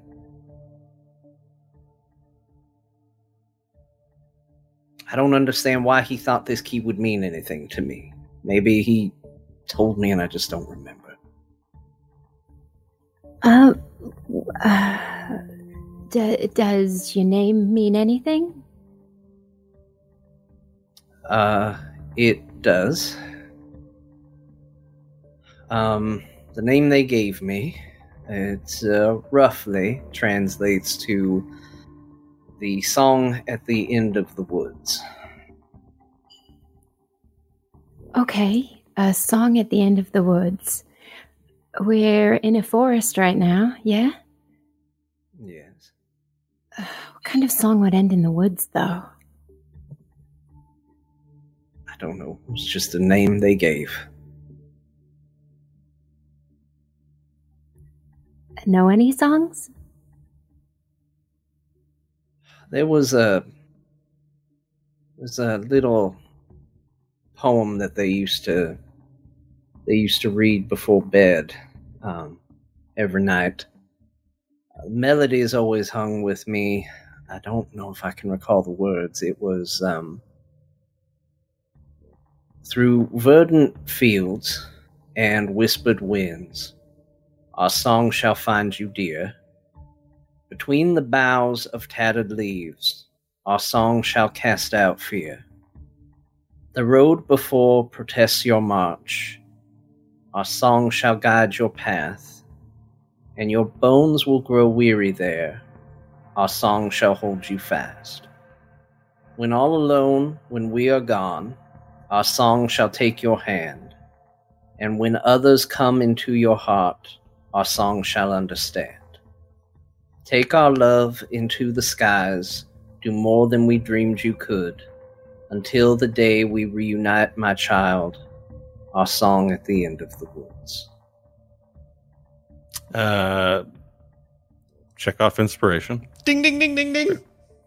And as you begin, as you start reciting the poem, the key, there's a force to the key. All of a sudden, it gains energy, and it rattles in your hand, and instinctively, you just kind of let it go, and it floats up into the air. And as you recite the poem, it floats towards the set of stairs leading upstairs. And as the poem ends, the key slowly falls to the ground and clanks.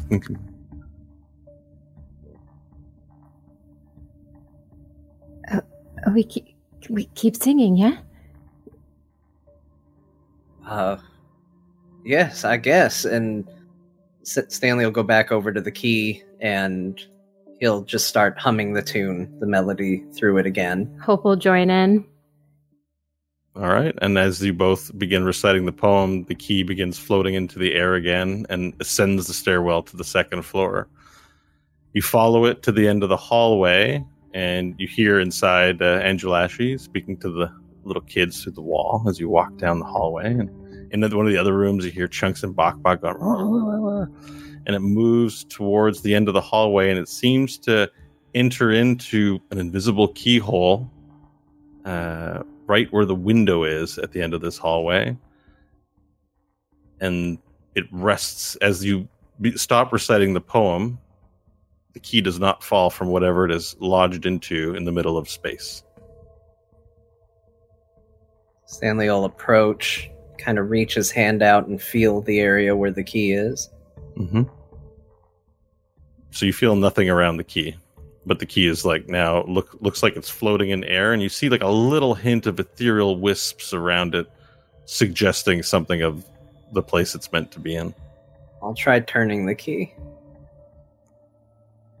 You try turning the key, and as you turn it, there's like heavy gears tied to it. You feel like you have to put apply muscle, like, and as you turn it, you hear a clunk, clunk, clunk, clunk, clunk, like emanate through the house, and then from the ceiling, a set of stairs magically appear and descend down. And this is quite amazing as you peer up. You see that there's a third floor to the cottage, but you know from observe, observation on the outside that there's no way a third floor can exist in this cottage. And you suspect immediately what you might be looking at is some kind of pocket dimension. I think this is it. And Stanley just is going to rush up the stairs. Okay. Hope will So you- follow cautiously, slowly. All right, you rush up the stairs and look around. And you're greeted with a large study that's the size of the floor of you know the, the square footage of the cottage. It's a big, one big open room. All along the walls are parchments taped along the walls with graphs and uh, denoting lines and things that you don't, you're not sure what it is. You see constellations, uh, maps of what looks like planets um, in the center of the you know and all kinds of diagrams and text written on the walls. In the center of the room you see a giant globe of the earth and a map you know the map of the earth uh, current on it. Uh, but it's really large like mechanical very cool looking globe. There's a desk there and there's also um, what it's not quite an altar. It seems to be this um, wooden stand, and, and upon the stand uh, is a book and a mask. There are no windows in this room.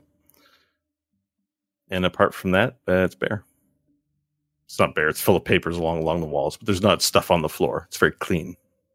Otherwise, Stanley will just be entranced by it and kind of just move across the, you know, staring at the walls, trying to make sense of it and just getting a feel for it. You know, he'll look back and hope. I think this was his. I think this was his study. I, I don't even know what he would be studying, but I think this is this is where he did it. And I wonder what he was doing here.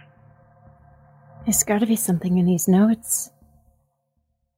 and I'll Hope go will start over- looking through. look at the book, look at the mask. Okay. Uh, you look at the book, and the book appears to be this book with metal coverings and crisp yellow pages that you can see from the side.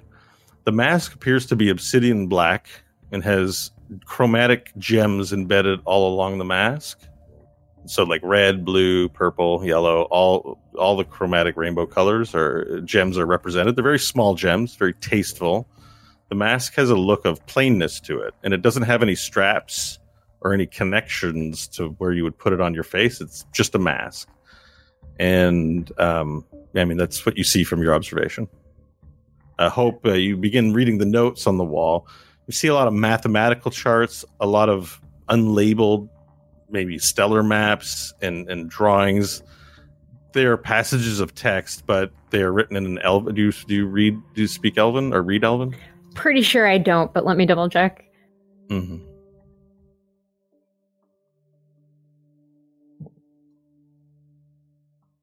Actually, yes. Okay. Wait, no, no, no. This is Lyriel's sheet. I'm sorry. Hope does not speak Elvish. okay, so it's written in a text that you can't read. Stanley will open up the book.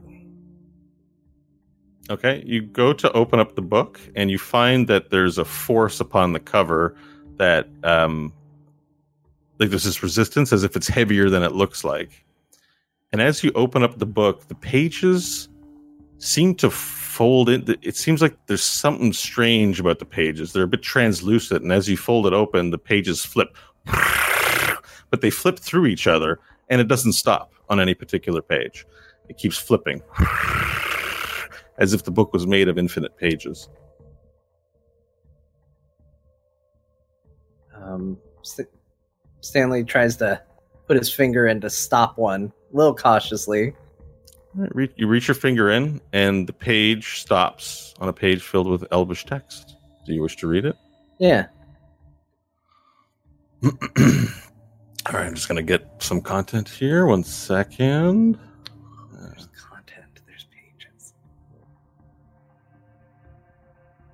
Oh, I got it. Sorry, it's in a. I have stuff in two different locations, so I just got to get the right one. It's just going to be a second. My apologies. Uh, some of it is in D and D Beyond. So uh, let me see here. Oh my God, where is it? I can't find it all of a sudden. I'm looking for my home. Oh, my homebrew creations. Okay. Sorry, everyone. Just wasn't didn't have that window open. Um, all right. It says it, it this looks like an introductory page. It's kind of it just seems like it doesn't just the way it appears. It would look like the first page of a book, but it's this text that's just in the center of the page, and the letters kind of glow. You know, uh, they glow a little bit. It's difficult to explain. You can still see it, but the back of the page, the way the contrast of the glow of the page appears on the black of the letters, they're very legible. and it says the following. Do you want me to? Do you want to read it privately, or do you want to read it out loud to Hope? Um, If it's private, it'd be headphones off. If it's not, it's with everyone. Yeah, Stanley would start privately. All right, everyone, headphones off, please. All right, the book says the following in an introductory paragraph. It says, Do the idea, repeat the idea, share the idea, listen for the idea, do the idea, repeat the idea, teach the idea. If you cannot do the idea, you have not found the idea, or the rules of the universe inhibit the idea within the constellations of physical rules upon material regulations jailing the idea. If you have not found the idea, find the idea. If the idea is in bondage, find the key. Then return to the doing of the idea.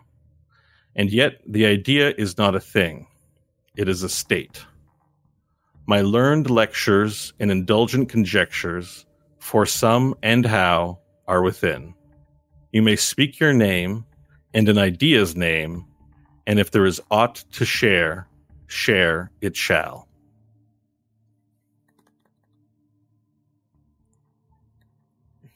And what I'd like you to do now, uh, Stanley, is if you look up uh, in the inventory of D and D Beyond, you should be able to find a book called the Book of Adjacencies. I see it. You can add that to your inventory. It also contains the following text. The Book of Adjacencies is a mysterious tome containing the journals of Dalit Ornath. It is made up of an unknown number of pages between one and infinite at the same time. This is expressed physically as a wonder of golden pages that seem to turn through each other with the metal coverings the book are opened. If a reader speaks its own name and the name of a page entry, any collection of words one and up count uh, as a possible name, and if the entry exists, the pages will turn accordingly if the person was authorized by Dalit. They are often simple sketches and scientific plotting of diagrams or passages of free written text, and is a journal and not a published artifact intended for mass readership.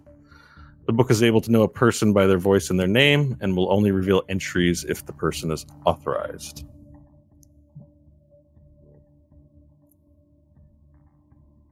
Stanley will turn and look at Hope. I think this is my father's journal. Uh, seems a bit strange. Uh, let's let's see. And thinking about it, Stanley assumes that he would probably his father, if he gave him the key, would intend him to use the book. So in Elvish, he'll use his own name and say Valir Ornath Elhandar. Okay, and the ba- the book springs up. Are you holding it in your hands, or is it still on the altar? Uh, would have been on the altar. Okay, so it pops up, floats a bit as the pages begin flipping intensely, and then it lands on a different set of pages. And um, you see there, it's not an entry for Elhandar. Uh, it begins, my dear Valir. Oh. Stanley will read that as well. Okay, and do you mind if we keep people here? Uh, Do you no, read it that's privately? fine. They can, might- yeah, they can imagine- be here. Yeah. It says, My dear Valir. Valir, there's much you should know. So much more than I ever could have said to you in life. Some knowledge must be experienced to be known. Words are not knowledge, being is knowledge. Know this that you are of true elfin heritage, and even if your wick is short, it will burn so bright. Your mother and I will do our best to sow the spirit of love into you as a shield for all the hurt destined for you. And know this, Valir. When you find this, you should know you're now ready to hear that fate holds for you a pain no father could ever prepare you for. Valir, I've known the exact nature and exact time of my death for some time. I've known who you are and what you might be before I ever met your mother. Know that you are our love, whole and pure, made manifest in this world. I did not say these things to you in life, most likely, because your hurt must truly hurt if you are to become forged into Sidele pure. The elves of Elhandar are trustworthy, and I did not leave on their account.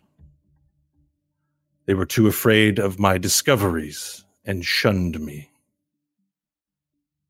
It all started as an accident. The N4SH anomaly, whom you have surely acquainted yourself with by now, appeared in what was then my home in the forest. He was searching for you, someone named Stanley. It was then that I learned time is a physical byproduct of the reverberations of physical material agitated by the energies of the universe, like an ocean wave moving through all of us. And it led me to a new obsession. I made several expeditions to Earth to search for the site of the N4SH series of plural beings. On this next expedition that I depart on, I will not return. But I will soon encounter my love and obsession, Krista and I will soon meet you. Remember our love, Stanley. Remember that strength is the pain of resisting the will of creation itself. It is the truth of elvenkind, and it's shared with few outside of it. Trust your strength, or the essence of creation and this world that the elves have come to rescue will be lost to the weir forever. Krista and I will look forward to reuniting with you in the Feywild. When you are done with this world, be sure to expire here on the hallowed grounds of the Elhendarim, or in the Feywild itself. Your father, Dalit Ornath.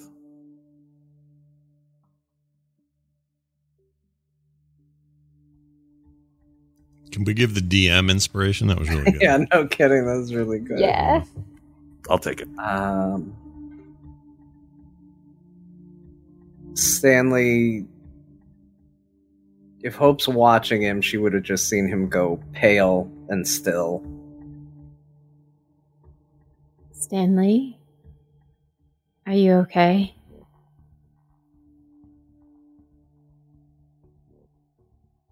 Um, it was a, a note from my father. He knew. He he knew everything that was going to happen to him. How did he find out? I'm not entirely sure, but he wrote in his note that he he knew how he was going to die. He knew this was written before he even met my mother. Yet he knew both my real name and the name I would be going by. And if I'm reading this correctly, I think it might actually have something to do with Nash, of all people.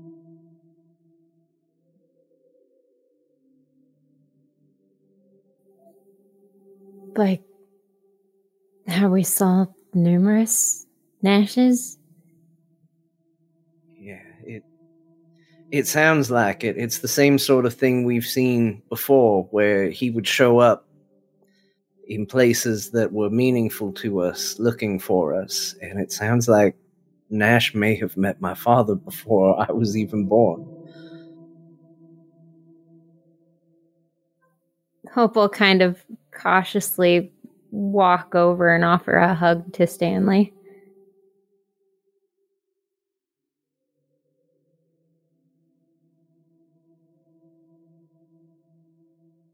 Stanley wouldn't move, but he wouldn't push her away. And then Hope will kind of back away. What would you like to do? I don't know. This is eh, this is a lot. I'm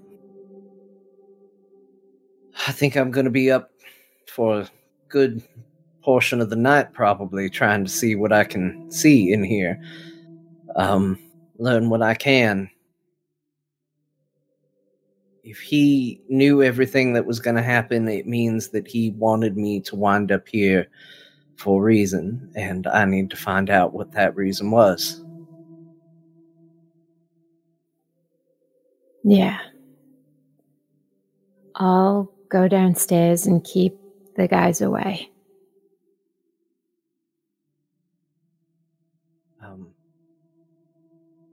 Hope, No, Stanley, don't. Uh, I'm sorry for everything that's happened after the hand incident. It was never my intention. I didn't. There's a big story to tell when we're ready to tell it. But I left because I was hoping I could save you all from something. But it got a bit more complicated as things tend to do. So I'm sorry. Stanley just nods. The talk more, for sure. Yeah. And then Hope will slowly leave. Okay. And um, all right, so hope you descend the stairs to the second floor, and you feel a presence you haven't felt for a while in that hallway. Can I have everyone else have their headphones off, please?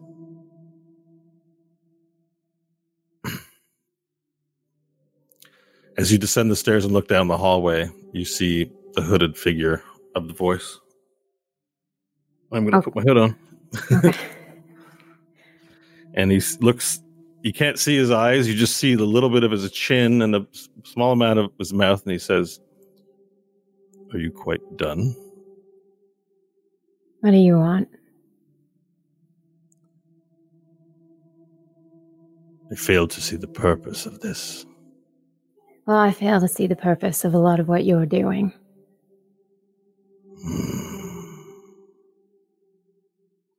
your hand begins to get heavy and begins to burn causing you pain Hope will bite her lip and she'll just stare at him.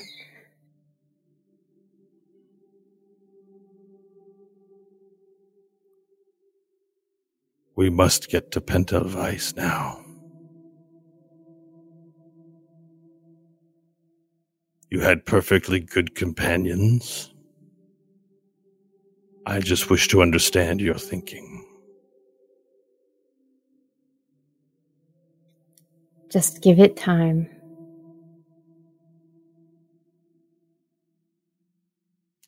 apparently satisfied with your answer for now. You he doesn't really disappear. You just kind of blink, and all of a sudden he's not there.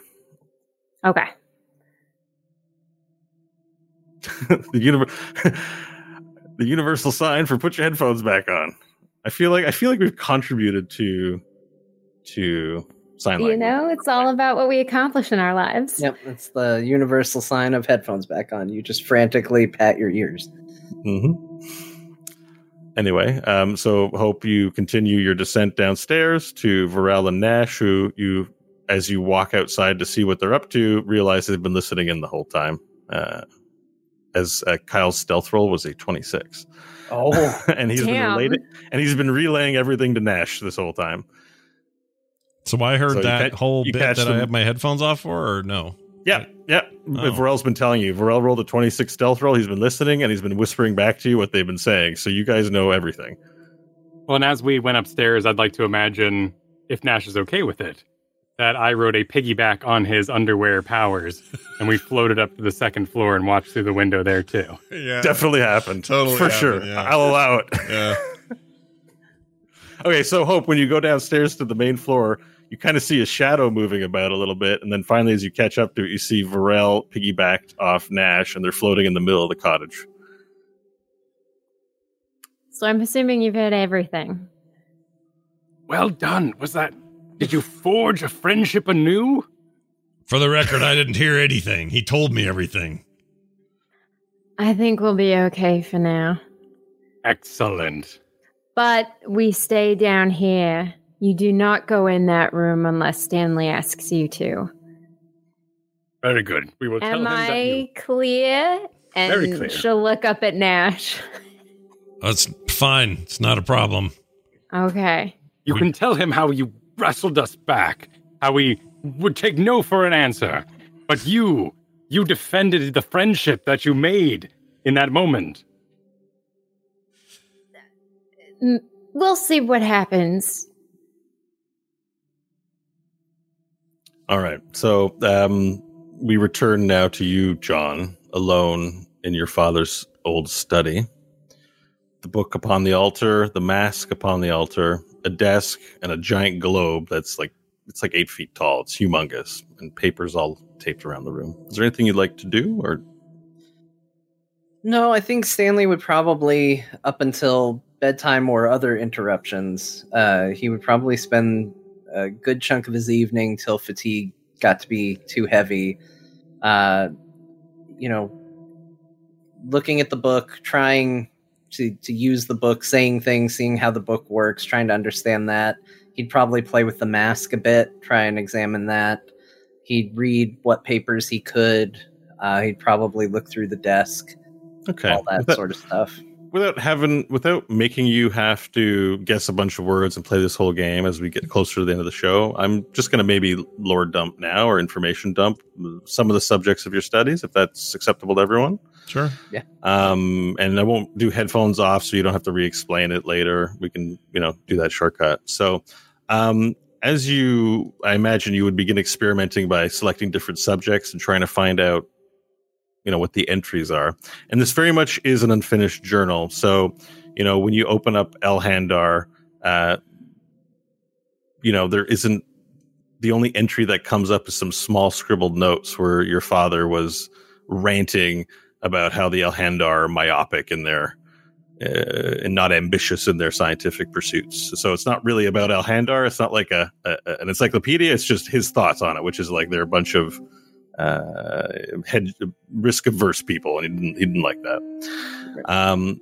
but as you continue studying, getting to know your father and what's in there, I will read for you the entries of note that you will learn something from. And the first that you stumble upon is one called "The occurrence of the symptom of adjacency is caused by the Weir, inv- uh, Weir invasion." And the notes are as follows: To get right to the point, I believe the Weir invasion of Earth is causing the fabric of time to disentangle, producing adjacency byproduct and what the N4SH anomaly refers to as time barf travel. It's a problem, and it's worsening the fabric of creation, I believe. As we know, all matter acts at the behest of regulated forces made by the gods themselves. So there's definitely no randomness to the universe, only randomness that exists, uh, that our limited existences can ponder. However, magic is all throughout creation, and yet not on earth. When we came to earth, it was mundane. Some more crass entities of creation might refer to it as a backwater shithole. But this is exactly why Earth needs to be tended. I believe there is a rip from the weir into mundane Earth and it's causing magic to exist where it never did before. And it is weakening the fabric of time itself. The series of the principles N4SH anomalies is in fact a symptom of a larger problem, and it's only getting worse. And according to the N4SH anomaly, it was begun by the principal in a, a future time who has used the mundane Earth's technology to create beings from non magical means, from this scientific approach. As the Earthlings don't have magic, they have innovated in ways that the gods themselves have never expected. I can only assume that the principal's technologies are somehow fueled by weird energies. But his lore and his tale, his religion, seems to suggest the opposite. I remain unconvinced. The principal must be stopped. But the elves of Elhandar do not agree with my observation. They think I am a conspiracy theorist. Elhandar cannot stand by and let this technological man demon rend creation itself. The N4SH anomaly has mentioned a place he is from, the solar mines. I think I have found its location, and on this next expedition, I will attempt to discover it, where it is. The entry ends. Uh, the other entry that comes across. Um, oh no, wait! I think I read that. I read this information already. Yeah. Okay. Oh, there's one. All right. There's another entry that's of curiosity, which is the book seems to be titled uh, "A Book of Adjacencies," and so one of the inquiries, if you speak the word adjacency, comes up are his thoughts on adjacency, which is the following. We record many wave functions as having a dimension of time, yet what if time itself was a wave function? Are we living in the wake of some other ripple, which made some other ripple, and yet another, and that this ripple, like in the water trailing a boat, the water moves and churns at different speeds in relation to time? How does water decide to move through space? And if there was a multi-dimension, would there be a branch for each direction the ocean happened to move in? Or was the water always going to move in that direction? If it was always going to move in that direction, it means a force greater than itself is exerting itself on the chemical substance.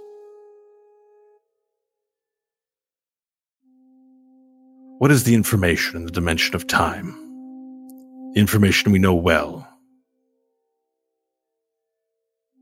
Adjacency means that if there is a world of possibility, the simplistic branching view of what time is is woefully insufficient. Even a water molecule could move in 50 different directions, and if each water molecule of one world creates 50 different possibilities, or 5 million, then maybe what the N4SH anomaly says about time is true that it is barf, that it is its byproduct expelled into creation. And simply the thought, even to a mind as educated as my own, is maddening. I must know the answer to adjacency. I will consult with the mask again and see what I can learn. And that's the end of that entry. The remaining entries that you read contain maps and sketches, thoughts that go into great detail on your father's theories about time and theoretical physics for the most part. A lot of it a little way over your comprehension um, from your education on Earth. And you'll read that deep into the night, right? That's how we're going to go one other thing is that the book the book did make reference to the mask, which is the mask sitting on the altar, and you notice as you look up because it often references places like the solar mine and Earth. As you read and look up and look at the large globe, you see a red X in an area where, if you recall the map you were given, made by uh, Handsome Dan Dakota, mm-hmm. Looks strikingly to you like the area of the location of the solar mines marked on that map. Oh, shit. And um, is there anything you'd else you'd like to do this evening as you spend time with your father's journal? Uh, no, I would definitely check out the mask, but I don't know if there's anything I could actually do with it. Um, uh, add the mask of Elton Fo- Elton Four to your inventory. And for our listeners' benefit, because they'll be very curious, you spend some time examining it so you can learn this much information, what's in the text uh, from it. Uh, let me see. I just got to find the mask now. My creations. Did I put the word the in it? Uh, yes. Okay. Sorry. It helps me search for it because it goes by alphabetical. Thanks. Uh, let's see. Mask of Elton 4. The Mask of Elton 4 is a beautiful and ornate dragon metal face mask with a chromatic array of embedded gems. It is magically weightless, but appears like a thin and beautifully crafted piece of metalwork. The mask has no band or mechanisms for attachment. It is simply placed upon the face and magically stays in place. Even while not attuned, the mask assumes a shape most pleasing to its wearer, including fully covered or partially covered. It only covers the face and does not extend to the full head. When the mask is worn and attuned to the wearer, it grants vision in the plane of adjacencies. To attune to this mask, one, was, one must wear the mask while successfully sleeping for four long restful long rests. It gives you the following ability: peer into plurality or pluriality. As an action, the wearer may attempt to peer into the realm of adjacencies. The vision into the realm of pure physical and metamagical possibility are too confusing for words to describe. All possibility enters the wearer's vision, and viewing physical time and manifestation causes mortal brains a serious amount of distress. The wearer may choose a number between 1 and 20. When that number appears on any d20 die roll visible to the whole table, or if the DM shares the die roll from behind the screen, you may change the result of any d20 bearing that number made for the roll. This is not a willful act by the player, but the sway of fate moving the player's observation of the planes. The wearer may choose any amount of numbers to retain in a single action. However, each number causes psychic damage. The first number deals 30 psychic damage, and each additional number selection doubles the amount of psychic damage than the previous 60, 120, 240, 480. Carries over into subsequent later uses of the action.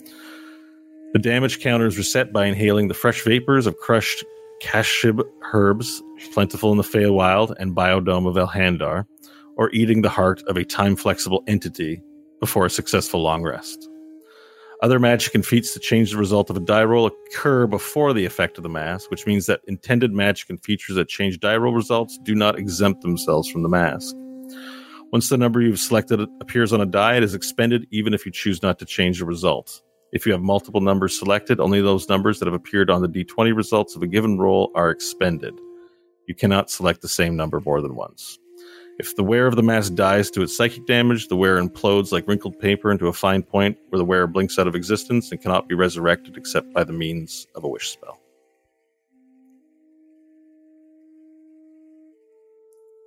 That's nuts. Yeah, Very cool. that's intense.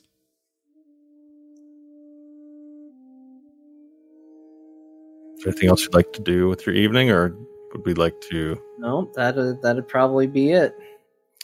All right, and um, at Nash, Varel, Hope, anything you're gonna leave Stanley alone? Is there anything that you'd like to do for this evening, or do we want to prepare for the next day? Keeping in mind that we're at time, but I was late for the show today. I don't know how much longer you guys want to go. It would be soon a breaking point as we could start the hunt on the next episode. Yeah, I would probably just settle in, put the kids to bed, and settle in with Angela Ashley and call it a night. Yeah, seems like a good breaking point. So why don't we do that? Uh, we'll we'll fate we'll pull out the camera will pull out on Stanley leaning up against the desk, reading the book, examining the mask, and then with the big globe and soft candlelight glowing upon all the parchment as it pulls out and out and out and out and out. And we fade to black. And that's all for this week's There Will Be Dungeons. Nice. Everyone here deserves an Academy Award today. that was You were- that's intense. This lore stuff All is amazing. very very cool. Nice job to the DM. Yeah. Yeah. Sorry for being late. I was really pre- uh, jacked and prepared for the show.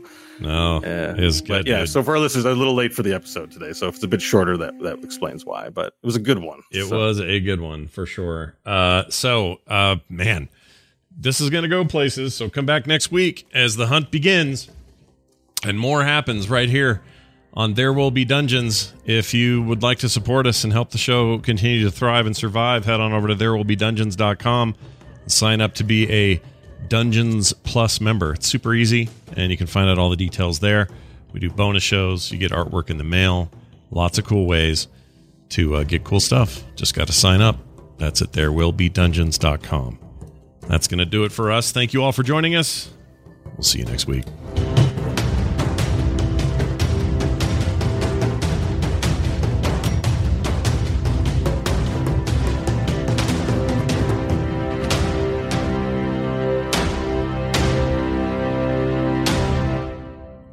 This show is part of the Frog Pants Network. Frog Pants Network. Get more shows like this at frogpants.com.